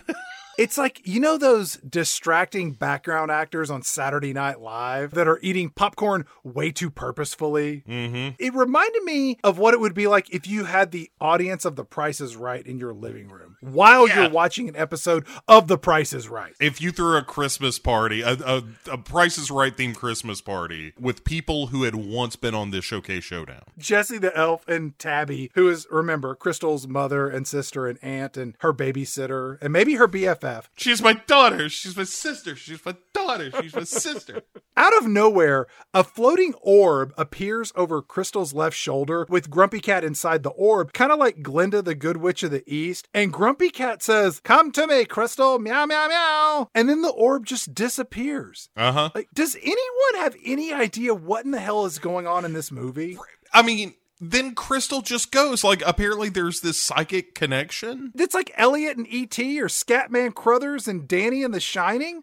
Like, it- she just leaves. And then the mom, she doesn't even notice when her daughter walks out of this house of adults and just heads back to the shopping mall at night when the mall is closed and one assumes locked up. Mom, sister Tabby, by the way, doesn't notice her kid is missing for hours. Not until her kid actually calls and is like, "Hey, you probably noticed I was gone," and she's like, "Huh? What the fuck are you talking about?" And dude, at that point, it's about 2 or 3 a.m. Yeah, she's a couple of drinks in her at least. They've closed the mall and it's Christmas time. Uh huh. and they're having a Christmas party with Cinnabon Coke dealers and Santa's elf helpers. So we're already, what, midnight when this party's going down? All right, let's be fair that maybe the mall closed at six Christmas Eve. But this isn't Christmas Eve. Oh yeah, these are re- these are holiday hours. You're staying open late. Yeah, this thing's starting at midnight. You had to send a couple of the kids from the Foot Locker, the one jerking off into the shoes. You had to send them down to the the Quick Mart to get beer before the place closed. Because it's like, man, by the time we get out of here, it that place is gonna be Marty's is gonna be shut down, and we've got a party to have because it's Tuesday. Am I right? So. it's the third Christmas party this week. It's just a bunch of Mollies getting together to get drunk every goddamn night. So Crystal shows up at the mall and she just makes her way inside via an unlocked service door, which that is not completely the most unbelievable part of this scene because she then goes over to the Whiskers pet store where she pulls out of her pocket a ring of keys and unlocks the pet store and goes inside. What series of events led her to having these keys? She just lifted them off Marcus earlier, not knowing she'd need them because she's a, a psychotic, as we will learn. It's at this point we see Danny and Zach. They show back up at the mall and they're wearing these ski masks with skeletons printed on the front. And they enter the mall at night too. And Zach says, They should really lock this door. But if they did that, then we wouldn't be able to get. And he's like, Shut up, shut up. And he, you know, Danny smacks him in the head. Let me just, I, I know we've talked about how self referential humor is going to sink in this movie. Uh huh. But that, especially that kind of shit of like, we know we're making a bad movie. You can't set out to make camp. Camp happens because of a certain combination of factors that are outside the control of the filmmaker. What about the original Wayne's World? That is self-referential, but it is it is a parody of that sketch in a lot of ways. Yeah, that's the only thing I could think of that really pulled that off. Right. And you know, like you mentioned Scream and and so forth that there there is a way to be meta about a genre or about a specific thing, but just commenting about like, look, in this movie a piece of shit, everybody? That's not how to do it. Right. Oh, why did why is the door open? I don't know, we're just lazy screenwriters and we didn't give this more than 3 seconds thought. Right. It's the difference between Airplane and not another whatever movie. Right. The DNA is there, but yeah, they're shared uh, a, a structure and the idea behind the jokes and the silliness and that kind of thing, but it's all just completely inept. But also, so when they're sneaking into this place, Chad, let me ask you this: There's a moment where they're like, "Hey, how how come all the Cinnabon employees are the last to leave?" The lead singer actually says, "Well, it's because they're up late making delicious sticky buns." And I'm like, "Is this a joke or is that an ad for Cinnabon in the middle of this movie?" I just think it's improv that goes nowhere. It's just awful. I don't think that it was product placement because they didn't hone in on the logo and show people eating them. Fair enough. So Crystal then gets inside Whiskers and scares Grumpy Cat, who kind of jumps in her arms. Jesus Christ, you scared the hell out of me. Yeah, and peas. No, you scared the piss out of me. Meanwhile, Zach and Donnie surprise George, our security guard, and he's oh boy, look at these guys, and they wrap them up in a chair with duct tape. Uh, And they're like, uh, hey, we got to get the keys to the pet shop. Where are the master keys? And so they find those and then they take off singing rock and roll. yeah. And, Like all this is so cheap. Like the set design and everything just looks bad. And so we go back to Grumpy Cat, who's like, boy, Crystal really fucked up her wish. It's like this whole bit about like, why wouldn't she ask for unlimited tuna? And there's this a, a complete family guy cutaway Yeah. where it's just a butler spoon feeding tuna to Grumpy Cat and Grumpy Cat being like, more, more until I pass out. Or it's just tremendously unfunny. We're outside the pet store, and Zach, the stupider of our two slightly wet bandit Eurotrash rockers, Zach is posing the question to Donnie David Lee Roth, Gary Cherone, or Sammy Hagar. And I was secretly hoping this was an Mary F. Kill situation, but he just wants to know who is the best lead singer of Van Halen. What, who is your fuck Mary kill of those three? We can't tease the audience like this. Like we can't bring it up and not answer the question. I'd fuck David Lee Roth, I'd kill Gary Cherone, and I would marry Sammy Hagar, the Red Rocker. He seems stable. Uh, see, I did. I mean, we agree on David Lee Roth. Clearly, he's the good lay. So fuck David Lee Roth because he's going to be a wild cat in bed. And I don't want that around for years to come. Uh, You you don't want to murder him because David Lee Roth is a, a national treasure, but you don't want to live with him either. So it's got to be just a weekend in Hawaii, I just can't imagine how much spandex one closet could hold. right? Well, gonna fuck. Ha! You know, and you are in for it. I would kill Sammy Hagar, marry Gary Cherone. Well, now we've learned a little bit about one another. we have that we would both fuck David Lee Roth or have him fuck us. Whatever. I would imagine that's how it would go. If I had to put money, if I had to put Vegas odds on this, it's that David Lee Roth would be like, lay down. Ha! Skibbity bop. So Donnie and Zach, they go into this pet store because they're going to steal Jojo, the million dollar dog. Why wouldn't Marcus, the pet store owner, take this dog home with him at night rather than leave him in a cage at a mall pet store? It's a million dollars. I would sleep with that dog in my bed. I would hug. Just oh my god, you you feel like furry money. So these two steal JoJo. And Crystal, who doesn't do anything to really stop this, she's like, We can't let them steal JoJo. Too late. And Grumpy Cat says, Let them steal that sorry ass dog. He's a jerk off. And then Crystal, she picks up the phone to call, I'm guessing the cops, but the phone in the pet store is dead because I'm assuming Marcus hasn't paid those bills either. And then Crystal finds the keys that Donnie and Zach left behind when they ran off with the dog. Important plot point there. Mm-hmm. Grumpy Cat gives us two scenarios of how our movie could end. The first scenario involves Crystal and Grumpy Cat leaving the pet store, followed by Crystal pedaling her bike with Grumpy Cat in the basket against a green screen. And then they go to the police station, alert them of the crime. The two bad guys are arrested. Movie's over. If and only if, Bo. That's how this ended. Instead, Grumpy Cat is like, but that was bullshit. Here's what really happened. And it's Crystal saying, like, hey, we've got to save the store because it's the only place I feel like I belong or whatever. What about the house where you live with your mom, sister aunt? You mean Tabby? You know she calls her by her- the first name, Tabby, the one who went with me to get my ears pierced the same time she got her ears pierced. And Grumpy Cat is like, You're gonna be fine. Then Crystal reminds Grumpy Cat, You know what? You've never been successfully adopted. Then we get a cutaway where Grumpy Cat is like, She's right. What if this happened to me? What if I was thrown on the streets like a dog? And she's like being pursued by police, jumping into boxes, finally being placed in a shelter. And then they take this cat puppet, Chad, Uh-huh. and they just put gas over its face. They euthanize a cat. Yeah. They cut back to Grumpy Cat alive and well at the pet store. Grumpy Cat is like, that's pretty dark. And it's like, yeah, it sure is for this Christmas movie. Ah, you know, Bo, we've all been there. It's the holidays. Sometimes you get a little down and you envision what it would be like, you know, if you were abducted and put to your death. Grumpy Cat, I want to play a game. You have 60 seconds to get the key out, or we will euthanize you. At this point, we fade to black for more commercials. That happens a lot in this. And a lot and recaps on the way back because you can burn precious minutes that way. This is the first time we fade back in because we're uh, well over halfway through this. And this is the moment where Grumpy Cat is talking to the people that have headed back over after they went to see what the hell was going on on another channel. when we fade back in, Grumpy Cat cuts a circle in the black void that is this movie.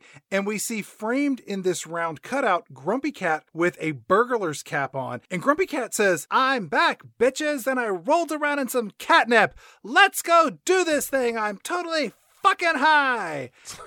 Penelope Cruz from Blow. So Grumpy Cat is now jacked up to 11 and ready to go fuck up these two crooks. Yeah. Our idiot rockers, the semi wet bandits, have stolen this dog. And, and also, like, they're making jokes, or Grumpy Cat is about, like, being failed rock stars and whatnot. Uh-huh. And I'm like, who are these jokes for? Again, who is the target audience for this? I don't know. And so Donnie realizes that they left the keys for the car inside the pet store so they can't get away with this dog Zach tries to punch a window out of the car. and doesn't. When this happens, and I'm being generous here, this felt like a Home Alone esque physical comedy bit that falls flat. Mm-hmm. And then Donnie's like, We gotta go back inside and get my keys. So off they go. And Crystal, meanwhile, is back at Whiskers trying to pump herself up to go chase the semi wet bandits. And they show up. Oh shit. You're right. Hey, I was just going to look for you guys. Hey guys, she's over here. The little girl you're looking for. Come get her. Can I have half the money? And Zach says Donnie should ask the cat. And they're kind of laughing. Who ask the cat? And they notice that the cat's gone. Uh huh. And then the music from the Christmas area in the mall, like where Santa sits and whatnot, starts going off. And they're like, Our cat and the culprit who has our keys is now in the middle of the mall where this display is. So they go running out of whiskers to find whomever that is. Wouldn't you think if you broke into the mall to steal a million dollar dog and then you come back in looking for your keys and suddenly you hear music going off in the middle of the mall that you would be like, holy shit, we need to get out of this mall immediately? Yeah. Rather than, haha, there's a culprit. Yeah, even if we have to walk this dog home, that's what we're going to do and not go back to the scene of the crime. They chase after Crystal and scream out, Stop! You think this person has your keys? I guess. Yes so Crystal dashes into the service area of the mall, and Donnie and Zach give chase with Jojo the dog on a leash. Crystal uses the master keys to enter into this sporting goods store, and Aubrey Plaza offers up some random grumpy cat thoughts as they dash from aisle to aisle looking for a place to hide in this sporting goods store. And it's all not very funny. Um, it's certainly not entertaining.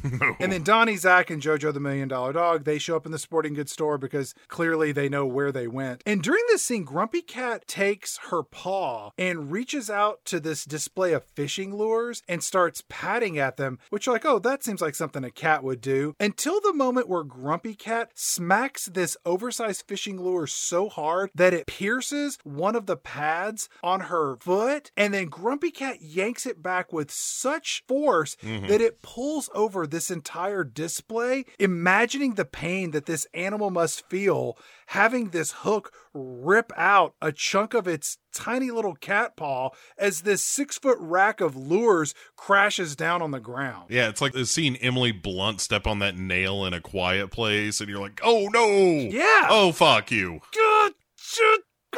Yeah, it's a real, like, uh, a sphincter tightener for sure. Grumpy Cat's just like, well, look at this shit. Ain't this a Debbie Downer kind of a day? Anyway, let's keep running around the aisles of this sporting goods store. There's this moment where Crystal stashes Grumpy Cat in a tent, and these idiots are creeping up on said tent. And then Crystal suits up like a paintball Rambo. Yeah, she hides in plain sight like Scooby Doo and Shaggy. Yeah. Like with the mannequins. And then after she suits up like the the paintball mercenary that she is, these two morons are unzipping the tent and, you know, ass up Right. looking into this tent and Crystal just starts shooting him in the ass with his paintball gun. You like that, didn't you? I like saying it. I don't know that I like watching it, but anytime you can say like, "Oh, somebody got shot in the ass with a paintball gun," it's a fun string of words. Would you like to go ahead and ruin this scene because of what happens next? Yeah, after shooting him in the ass, then Grumpy Cat all of a sudden is just using some kind of crazy paintball machine gun. Yeah, it's a cat sized paintball machine gun. Yeah, then a windowed British version of Grumpy Cat flies into the frame because if it one Aubrey Plaza wasn't enough in this scene, we needed a second. Where she's like, "Oh, I don't know if I could do a silly voice with an accent. That's a level of difficulty that the Russian judges are going to ding me on." Grumpy Cat is like. Ah, we have a production department that can make this stuff, but it looks chintzy. And none of, I can't tell if this is happening or not. I mean, it's not, but it is. And then Donnie, the smarter of our two semi wet bandits, he's like, Look, I'm going to totally kill this guy. Er, And then he goes and he gets a compound bow and arrow, and he's going to go murder this, I guess, child or small adult. And before he can complete this unthinkable task, he shoots himself in the foot with the arrow and screams out like Daniel Stern in Home Alone. And then Zach runs over and pulls the arrow out of his bro's foot. And then Crystal and Grumpy Cat, they just get away and the bad guys follow covered in paintball splooches. And then Crystal runs past the wishing well from earlier and she tosses their keys into the well, fade to black. And so when we come back from break, Oh my God. Grumpy Cat typing a script called Terrible Movie She Wrote by Grumpy Fat. I mean, Cat. Ah, never mind, it's fine. This is a Murder She Wrote reference, like from what the '80s weekly mystery drama series starring Angela Lansbury, an elderly woman. Like again, who is this reference meant for? Maybe it's you and me. Maybe that's who it is. Yeah. Or maybe they wrote this for us. The era of our references and those of Grumpy Cat's Worst Christmas Ever, a surprisingly close Venn diagram. Yeah, you zoom in on that, and it's you and me waving up in the air. Hey, everybody! What, right, spelling out SOS with the rocks we find washed up. Get us out of here. And when it comes back from commercial, we get more narration meant for people that started this movie earlier, smartly changed the channel, but then foolishly came back to see that this movie did not get any better while they were gone. What happened? Is that all? Yeah, Grumpy Cat's like, some guys showed up and they stole a dog and we shot him in the asshole with paintballs. And Crystal, that's the little girl's name, well, she threw some keys in a wishing well. Come on, jackasses, we're gonna finish this movie. And so this child, who apparently is is running the mall, uh, shows up late. Yeah, Brockman, the 19 year old guy in his dad's suit. He shows up. what time of day is it when he shows up, Bo? What are we looking at? 2 a.m.? Yeah, 1.32 in the morning, I'm thinking. And Jojo sees him and jumps on him, and he's like, hey, what are you doing here? You're worth a million smackaroonies. I'm gonna have a very Merry Christmas selling this dog on Craigslist. I'm gonna be able to really fuck over that pet store owner for no good reason. Before he can do that, though, Donnie and Zach see him and they run over and just tackle this guy to the ground. Oh, I loved it. Then the dog runs off. Yeah, he's gone. So Zach and Donnie think that he's the guy that shot him in the ass with the paintball mm-hmm. and swipe their keys. So they're like, "Hey, tell me where those keys are." And he's like, "I don't know what you're talking about. Look, I'll, you can call my dad. He's gonna be here to pick me up in two hours, so you can't do anything too bad to me." And then Donnie and Zach go full Suge Knight Vanilla Ice, and they flip this guy upside down and hang him over the railing of the second story of this mall. Oh my god! Oh my god! I don't know anything. I just came here to get my laptop. I wanted to look at porn late at night while my parents were asleep. I apologize. I apologize unreservedly. So Crystal then shows up to find George all tied up and sh- she's freeing him. She tells George, like, hey, these jerks are trying to steal this dog Jojo. Then around the corner, as she is telling him this, comes Jojo the dog. Yeah. And George is like, hey, uh, you got any idea why they wanted to steal this here dog and not, uh, you know, diamonds from the jewelry store like I told them? I mean, uh, like, uh, maybe they would want to if they were normal uh, robbers and all? Yeah, this dog is worth lots of money. We should call the cops, George. Oh, yeah, I wish I could. Uh, it turns out that they took my phone and they stepped on it and threw it in the toilet there. I, I, I just can't call anybody right now. But I'll tell you what, uh, we're going to get you out of here. Uh, so let's get you right out the front door. I'm going to take care of the dog. 'Cause You, you said it was worth a million dollars, right? At, at least a million dollars, George. I got the dog then. So look, you run on home and I, I hope you don't die of hypothermia out there. I'm not sure how cold it is. So George, there's a picture of you with the two guys that are stealing JoJo on your desk. That seems a little unusual. Oh no! Uh, you know, I take pictures with people here in the mall all the time and keep them right there on my desk. So, uh, could have been anybody, really. Could have just a coincidence. They were probably scouting a place out. They were, uh, and I just happened to uh, like people all the time coming up to me. Jay George, how about a selfie? Huh? How'd that be? George, why do all these magazines have naked ladies on them? Well, that's a funny story. I was pre med uh, when I first started college. Had to uh, drop out because of the war. But uh, I, I I've always liked anatomy, and so I like to look at uh, these bodies there uh, and just see you know uh, where everything goes. Hey, George, your pants are not only unzipped but unbuckled. Oh yeah, that's just comfortable for me. That's just me, just relaxing. That's how I. That's how you know that we're friends because I just feel this uh, comfortable and natural with you. Just to undo the belt there and uh, ease open uh, the pants. So you know, boxers underneath. No, uh, no, no funny business. Do the phones over here work? Nope, nope. I just stay away from there before uh, you get tased. Uh, you get, I don't mean by me, obviously, not your old pal George, but uh, it turns out that uh, we've had a random, uh, a prankster uh, of sorts going through and putting little electrical shockers on all the, the phones. And boy, I just, I'd hate to see you like touch that phone. And what happens is the, the current runs through you and you just piss and shit yourself. So I'd hate to see you uh, just as a young lady, you understand uh, in front of a, a gentleman such as myself, just pissing and shitting yourself uh, like an infant. So I'm just gonna see you on outside. You're such a good friend, George. Thank you. Yeah, hey, thank you, huh? Thank you. And I'm just gonna leave the pants unbuckled while I see you out, if that's all right with you. We come back to the second story railing, and Brockman's like, I don't care if you steal the dog. My my company wants the pet shop gone. We want to put a chicken hut palace in there. I'll look the other way. They don't kill this 19 year old young man. You know, that's probably the better choice for these two, you know, not murdering a stranger. And then Donnie realizes, hey, JoJo's disappeared. Fade to black. Uh, fade back in, and now Grumpy Cat is dressed up in some sort of robe and crown, and kind of looks like the star on the top of a Christmas tree. And behind Grumpy Cat is a green screen background of this large estate. And Grumpy Cat says, Some people are born great, some people achieve greatness, and others sit around and watch Christmas movies starring cats. You know which one you are, loser. Meow, meow, meow, you jerk offs. this is the point where I was like, man, if I were watching this for any other reason than this show, this would have been done. Grumpy Cat is directly insulting you, the person watching this movie. Grumpy Cat is calling you an asshole Yeah. for enjoying this entertainment. A movie that doesn't like its audience. That's what you're watching. I can't tell you how off putting it is when you're watching this movie. It makes you feel bad as a person that you're participating in this, you know? Crystal is walking with JoJo on a leash alongside George the mall cop, who has his pants still unzipped and slightly unbuckled. Sure. He, he, he gets her out. He's like, hey, you need to get outside. Uh, I'm going to lock the door behind you. Just leave the dog with me, and, and we're going to be on our way. And George says, he's like, hey, so why are you out here at 2 a.m. in the morning? Shouldn't your mom, sister, aunt be worried about you right now? And Crystal says, she's not important to the plot of this movie. I came down here to talk to the cat. We can understand each other. Oh, I can't say that about too many people, George. My dad left my mom for a barista. He doesn't call anymore. He's probably busy with final exams. You know, he started his freshman year last fall. And then George says, Yeah, that sounds pretty tough.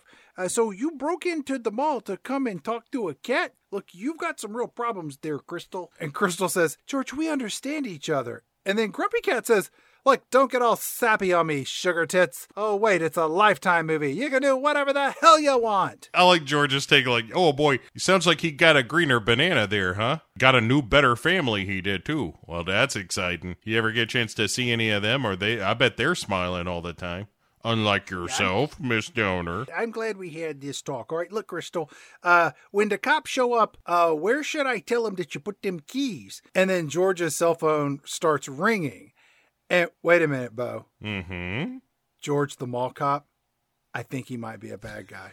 yeah, yeah. She's like, hey, what about that fucking cell phone you got, George? You just told me that it. Yeah, that cell phone. That's not. That's not my regular cell phone. This is. Uh, this is a backup cell phone that I never use in case of emergencies. Ah, well, that's great because now you can call the police. You know, there's there's the funny thing about that. Um, I got this on the discount rack, and there there are two numbers missing, and it's nine and one, so I can't really call the police. I there's the local number that doesn't have either of those numbers. You can just dial the local number. You know, the funny thing about it is inside the mall here, I get really bad reception. This is a this is a Zeppo brand phone. Uh, no nines, no ones, no reception. That's their uh, that's their tagline. So it don't really work too very well. How much are you paying for that that service? I uh I I pay uh 99 cents a minute and I pay uh, uh twenty dollars a month activation fee. That's what the guy told me. It's a real bargain. Yeah, it sounds like the kind of phone you'd have. But uh, he ultimately is like, "Yeah, Crystal, we're not calling the cops. Uh, What? If you haven't figured out by now, by uh, me having my pants off in front of a child and all, uh, I'm just not a good person." George is our secret villain. we cut back to the thieves. Then Donnie and Zach get a call from George, the mall cop, who informs his two co-conspirators that a 12-year-old girl just untied me. Don't you two jackasses think you would be a little curious that I'm calling you on my Zeppo phone? By the way, I gotta hang up. I am not spending more than 99 cents on this call. Click. I'll call you back in two minutes when I'm further down the hole. Let you know. I'll update you where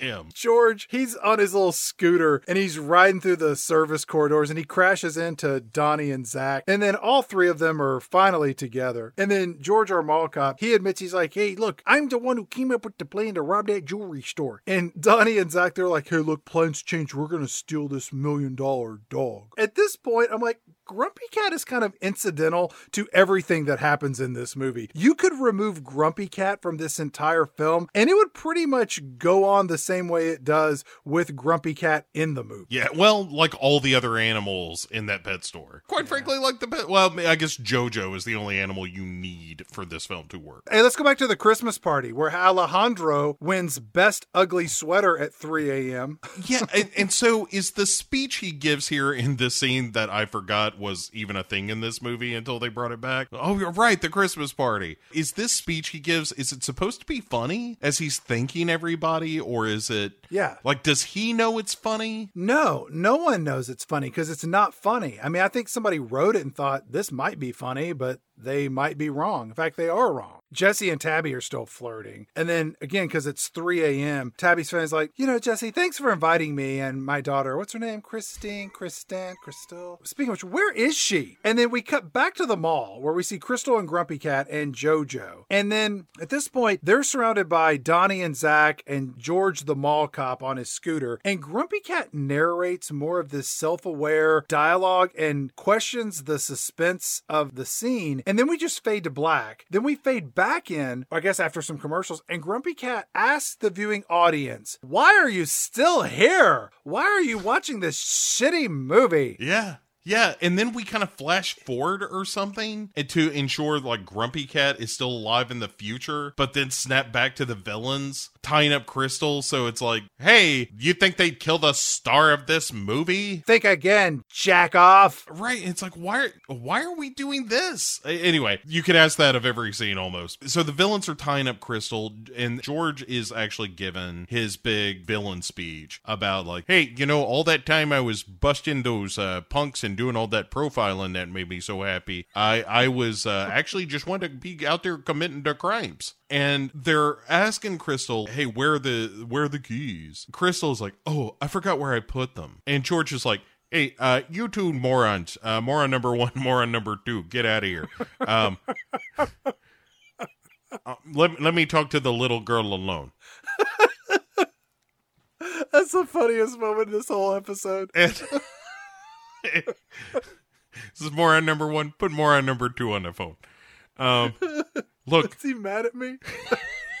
Look, you two need to to get your heads in the game and start start paying attention to your work. Hey, look at me. Hopalong Casadich.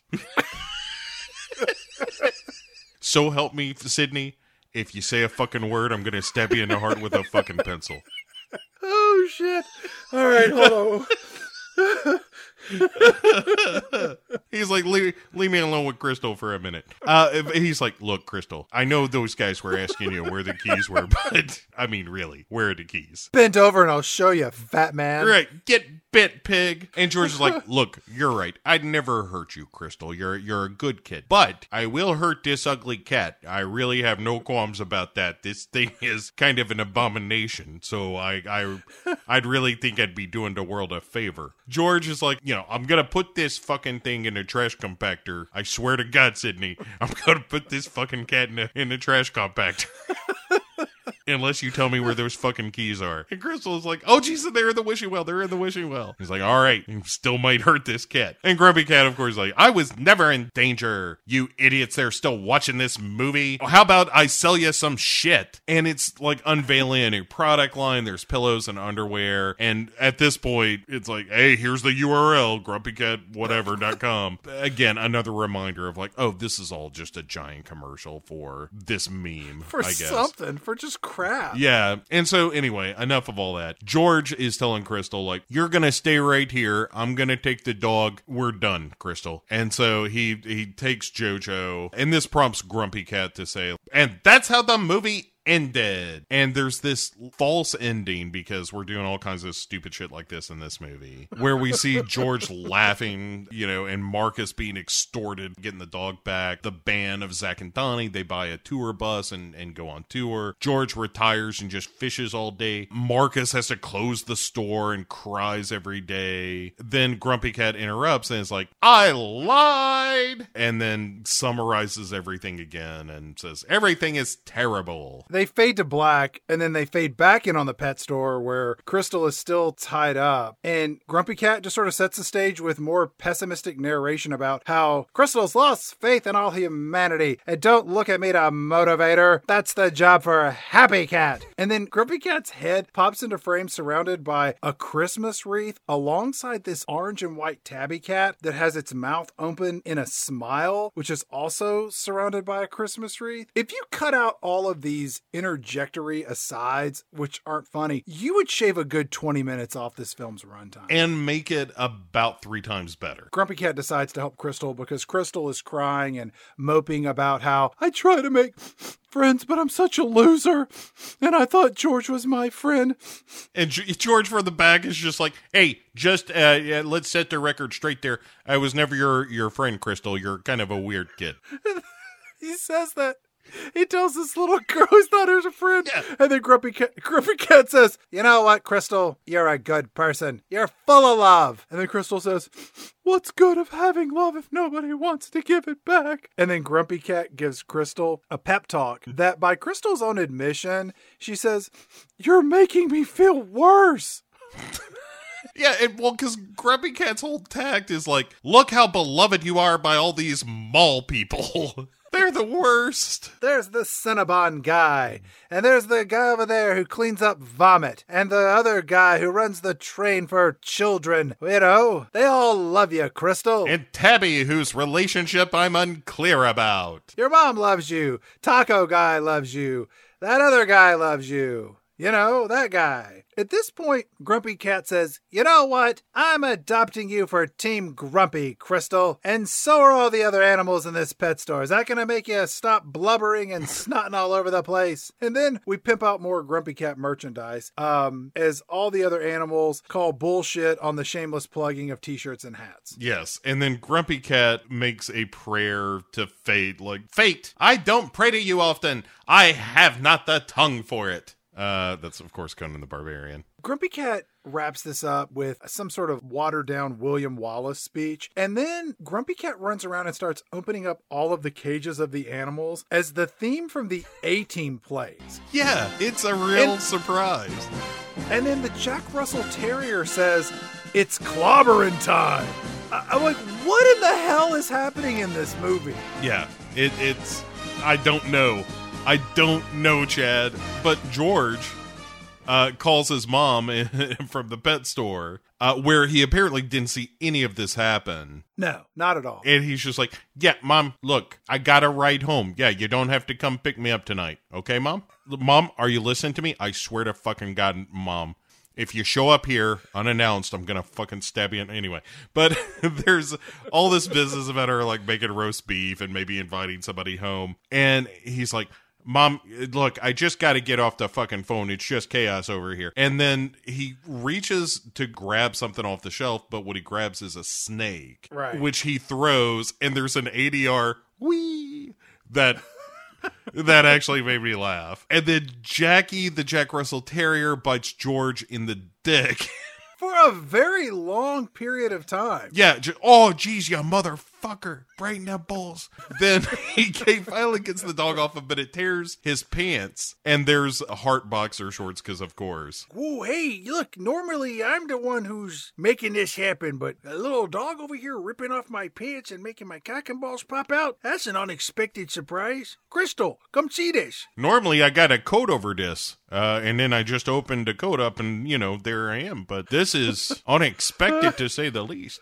She does come over, and she is gonna fight him with a rake or something, but he immediately is just like, "Give me that," and just takes it away from her. There's no suspense in this at all. No, he's just like, listen, you assholes, you, uh, a bunch of animals, and there's one 12 year old girl here. I swear to God, I'm going to kill all of you with this rake.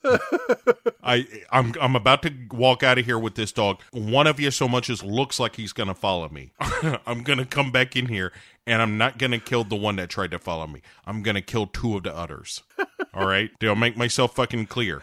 And if I if I hear anything other than Crystal, I'm gonna kill y'all with this fucking rake. George leaves, but he's left behind his phone. We see that he was talking to his mother because when he grabbed the snake, he arms went up and, and his phone went went rolling. But Crystal is still tied up and all. Luckily, her mother's phone number doesn't involve a nine or a one. right or reception so at the party speaking of tabby and jesse and their sordid romance they're doing kazoo caroling which sounds like the worst idea i've ever heard Yeah. it's one of the worst christmas related ideas and that is a high bar The only idea that's worse than that is going to a Christmas party. Right. And yes, yes.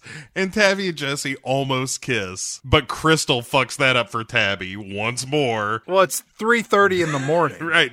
Mom, I'm hungry. Where are you, honey? I'm in the mall food court. Yeah. Crystal is just like, I'm thwarting criminals. And Tabby's just like, yeah, What? Huh? Honey, it's loud in here. There's people You're kazooing. in the other room. I just saw you like 15. Oh my god, is it 3:30? yeah, this is the first time she doesn't know her child is not at this party. And You're right. It's, gotta be sun's coming up, sky's getting gray. She and Jesse take off to go save her child in a last ditch effort to. I'm not going back to jail again. Whatever you do, don't call Child Protective Services. They know me. When I divorced her father, I was playing him for a sucker. I never thought I was gonna end up with a kid. I was just trying to get child support that I would never give to her. I wanted some palimony. Grumpy Cat, by the way, pops up in a bubble uh, and, and is like, the plot's really coming together. And then we go to break. Fade back in, and now Grumpy Cat is dressed up like a safari guide, and we see footage of hippos fighting. Uh huh. And then we get a recap of the last 10 minutes of this movie. Uh huh. This is truly all for people that abandoned earlier and just foolishly return to see how this thing wraps up. Yeah. And so Crystal and the gang are heading off to save the day. Meanwhile, Zach and Donnie are once more ass up in the wishing well. Right. And George passes by and is like, Eight, more on number one and more on number two. What the fuck are you doing into wishing well? And then Zach tries to grab George's dick from that big hole in the pants that that Jack Russell Terrier ripped. Right. He just smacks his hand away, puts his finger in his face, is like, Hey, you ever try to touch my goodies again? So help me God, I'm gonna put you in that fucking wishing well right now, and you're never coming out again. You know what my fondest wish will be? To see the light in your fucking eyes go out. Our three bad guys and Jojo the dog, they leave the mall. And George says, Hey, look, I'm going to the airport. You two idiots, you gotta go exchange the dog for the money from the buyer. I'm sure that deal will be met absent of any skepticism or undercover law enforcement involvement, all right? So then the movie at this point just says, fuck it, and just gives up.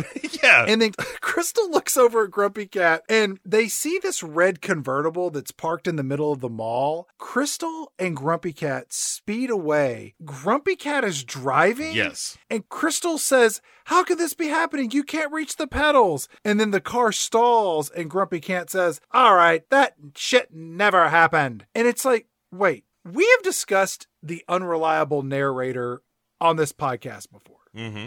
Good examples include, you know, Fight Club or arguably Usual Suspects. It can serve as a device where you present one reality and then you juxtapose that against a latter revealed separate reality. This movie doesn't do any of that. It's just a bunch of cobbled together nonsense. Yeah, the the other example I would use, or the alternate take on that, I think, is like the Michael Haneke movie Funny Games, a movie about uh, some a couple of guys who show up at a family's vacation home and although seemingly normal, suddenly take over the family and bind them. It's kind of a home invasion sort of movie. But there's a point in the film where the family gets the upper hand and they defeat the home invaders. Okay. And the home invaders then say, one or one of them looks at the camera and says, "Well, that's not very much fun." And then the the movie rewinds to the point of the attack, and this time the villains win, and the movie ultimately ends with them murdering this family and leaving. And the idea of the film is that, oh, this is what the audience came to see. That a- a- the audience themselves are complicit in the violence of the film by the desire to see that violence played out in film. I think in much the same way, Chad, that the Grumpy Cat's uh, Worst Christmas Ever is in many ways making us, the audience, complicit with the film by continuing to watch it. I agree with that. I don't understand why this movie is half in with this Grumpy Cat narration. Why not just make it crazy insane or keep it between the lines? Like, make it 100% believable, like, you know, kind of like one of those Dr. Dolittle movies, or just make it bonkers. And the thing that really kind of undercuts that idea of like, let's rewind the movie is immediately after it's Crystal taking the Camaro instead of Grumpy Cat. And when Crystal says, Hey, there are no keys, Grumpy Cat is like, Look under the visor, jackass. Right. And they fall out, and Crystal's like, How did that happen? And Grumpy Cat says, Because it's a movie. And you're like, Well, that's just the thing you were saying. You don't have to keep telling me that. If you're gonna do this, there's a way to do it. And this movie fucks that all up. And so now Crystal is at the wheel. They're racing through the mall, all Blues Brothers style. Uh-huh. and then right before they're going to bust through the doors, uh, the movie again stops to tell you how shitty it is Yeah. because Crystal has to slam on the brakes and then go and open the doors of the mall to allow the car to pass through. And we don't have the kind of budget to crash a Camaro through glass doors. Get your head out of your ass, audience. That's what Grumpy Cat pops up in a bubble to say, and then Yeah. and then they take off after opening the doors and stopping the movie dead in its tracks. Tabby and Jesse show up to see this chase happening because they have, speaking of having no relevance to the film, they just show up and Crystal and the villains are now chasing each other kind of through the parking lot until we come to a moment where the cars are pointed at each other before they hit the accelerator in a game of chicken there is a stare down And the movie goes letterbox. Right. And Grumpy Cat says, We need better music for this. And then kind of a synthy score starts playing, and Grumpy Cat is like, No, fuck that. And then it's an Ennio Morricone score, like Good, the Bad, and the Ugly kind of thing. The cars race toward each other. And at the last minute, the villains swerve and they crash into like this guard shack looking thing. Uh-huh. And the movie freezes, and Grumpy Cat pops up again and is like, We did have enough money to destroy that piece of shit. Yeah. And then Crystal almost runs into a Christmas tree, but hits the brakes hard enough to send Grumpy Cat flying out of the car and into the tree. Violently smashing into the tree. And you're like, whoa, did they just kill Grumpy Cat? Oh, if only. Crystal gets out of the car. Talk to me, Grumpy. Please. You're my only friend. Right, and Grumpy Cat is just like, meow, meow, meow. Wait a minute. I can't understand your words. All I can hear you say is the word meow. Just kidding. I just want to see you freak out and have an existential crisis. Oh, thank God. I can still hear your voice. I'm normal again. I mean, meow? Shit. Just kidding. meow? So then Grumpy Cat pops back into frame on top of the movie where Crystal is there with Grumpy Cat. And in this sort of like layered dual cat, Grumpy Cat says, like Lifetime executives would miss a sequel with the internet's biggest cash cat.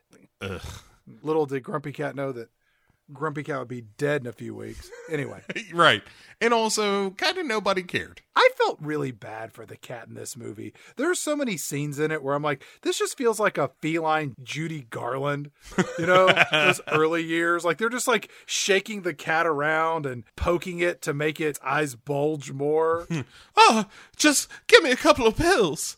I can make it. Grumpy Cat doesn't look grumpy in this movie. It looks sad. What? I can smile. I can dance. I can sing. Come on, uh, give me a chance. Meow, meow. Yeah, I don't know how that Judy Garland impression turned into Liza Minnelli so quickly and then just indecipherable gibberish. the cops show up and arrest everybody. Uh-huh. Marcus Crabtree shows up, you know, because it's 3.30, 4 o'clock in the morning, and takes Jojo the Million Dollar Dog. Jesse and Tabby run over to check on Crystal, and Tabby says, those guys didn't do anything to you, did they? Uh, implying sexual assault. Yes. And then Grumpy Cat says, that's a different type of Lifetime movie, sweetums. I mean, come on now, movie. It's gross. Yeah, yeah. Like I know we had open pants jokes. That, but that was on us. This movie Yeah. introduced pedophilia into our Christmas lifetime movie. Hallmark would never pull that kind of stunt. Tabby, the mom, sister, aunt, BFF, she says, You were driving a Camaro. And Crystal says, Yeah, but it was the cat's idea. And then Tabby is like, Is this the cat that you said talks to you? And she's like, I knew you wouldn't believe me. You're the worst mother sister aunt ever. I want to go live with my father, brother, uncle, and his new wife, daughter, niece. See, my eyes in this scene are on Jesse, who's just like, "What the fuck am I getting into? What's going on? Is she talking to a cat?" That's your worldview where you're like, Mm-mm, nope. Right. Apple doesn't fall far from the tree. Uh, I, I'm go- I'll tell you what. W- Christmas morning, right? We're gonna hang out Christmas morning. I will definitely be there. Don't even worry about it. If you text me all day, I might miss those. I might, it might be a little while before I respond. My mom's coming into town. Also, just to let you know, I've been driving really fast and crazy lately. So if you hear from somebody that I had a car accident and died, not the craziest thing you might hear that day. Uh, but yeah, so a couple of things I really like about this resolution in terms of it being terrible. Marcus is like, "Hey, you're a hero, Crystal, for saving the day. I'm gonna make you employee of the month in lieu of like pay and prosecution." Right. And then dunks on Corbin, the the shitty employee who's not there, Right. Who pops up in a little bubble and is like, "Hey," which again I think is maybe one of the better jokes of the movie. I didn't remember that. I, I quit paying attention at this point. I was so disappointed in my life choices finishing this up. Right, and at this point, there's like two and a half minutes left, and you're like, "What the fuck are they doing for two and a half minutes? We're done, right? You're, for God's sakes, we're all done now, right?" Right. And then there's the quick cut inside where we see the teenage child uh, tied up to a candy cane. Yeah, our 19 year old Brockman. Yeah, hello. Anybody? Is the mall gonna open soon? I gotta pee. Never mind. And then Chad, Christmas morning comes. Uh-huh. And Crystal, this ungrateful little fuck, is just throwing presents hither and yon Uh because she can't find the one Not with what Grump- I'm looking for. Right. None of these are cat sized boxes. this is garbage. Your gifts are shit. And then when her mother slash sister Tabby is like, "Hey, what are you like? I know I shouldn't be drunk, but I was putting some stuff together last night, and mostly I mean a hangover." But she says, "Oh wait, look here in this basket. Grab a cat." And Tabby brings her this basket. Grumpy Cat's inside it. Everybody's reunited. Jesse shows up with coffee and is like feeling it out a little bit. a little bit. You know, it's like, all right, uh, is everybody cool? Uh, Like, how are you feeling lately there, Crystal? You still talking to that cat a bunch or what's happening? Tabby creepily says to her daughter, looks like Santa brought me a present too. and it's so gross. I'm totally fucking that guy. Mom! We need to have boundaries. Yeah. I need a mother, not a best friend, aunt, sister. yeah.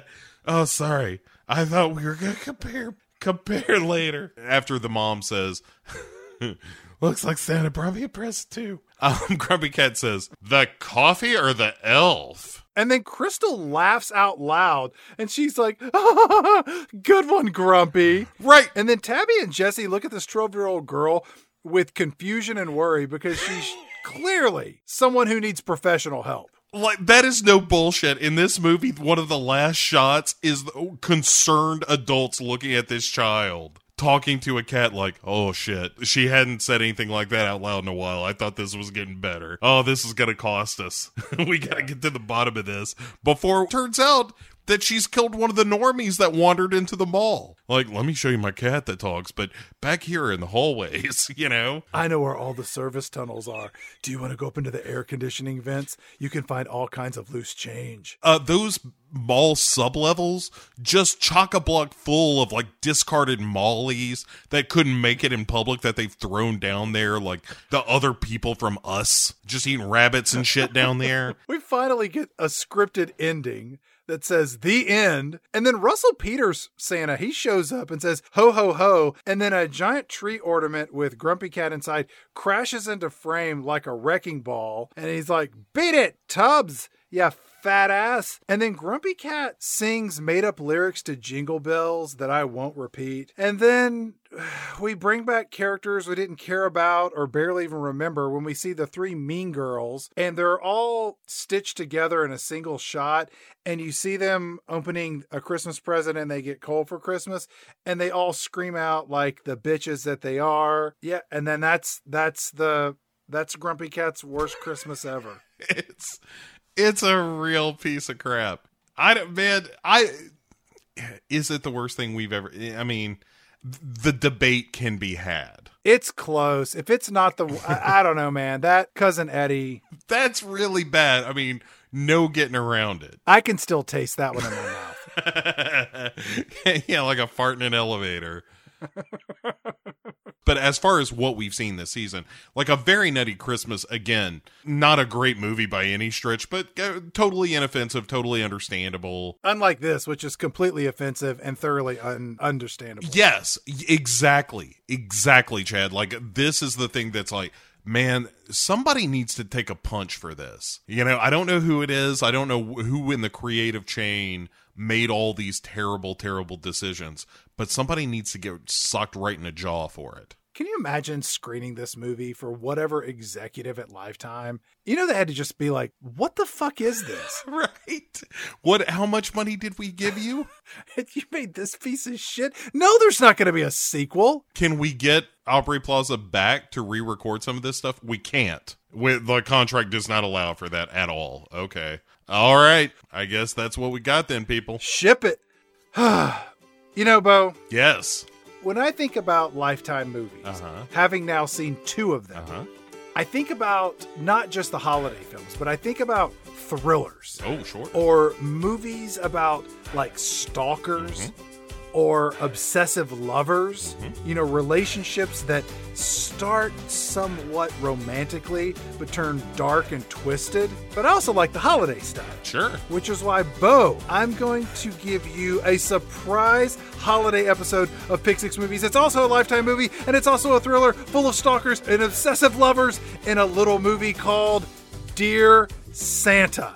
Chad, this is one of those that, unlike the KFC film, Uh-huh. uh, people said when uh, we talked about doing some Christmas movies, I heard people say it. Hey, I, I'm disappointed that Dear Santa isn't on the list. Right. And enough people said that. Yes. That we were like, all right, let's take a look at Dear Santa. And then we Uh-huh. saw it. Yep. And then we said, it's going on the list. This is the craziest damn psychotic thriller slathered up with holiday cheer that I've ever seen. It's shockingly crazy.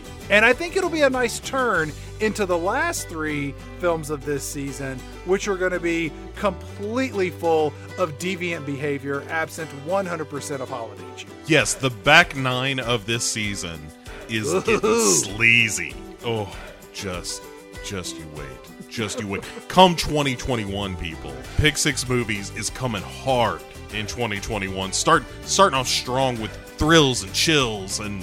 eh. You're to need to take a shower after these last three. So come back and see us very soon. Check your stocking and see if you have a Christmas surprise. As always, like, rate, review, send us an email, pick6movies at gmail.com. We're floating around social media. If you like this episode, tell a friend, leave us a review. If you have an idea for a season, send it our way. We are always open to ideas and suggestions. Bo, as always, any final thoughts on Grumpy Cat's worst Christmas ever? Yeah, this is an atrocity. No one should ever see it. Uh, I hope never to think about it again. Merry Christmas, everybody.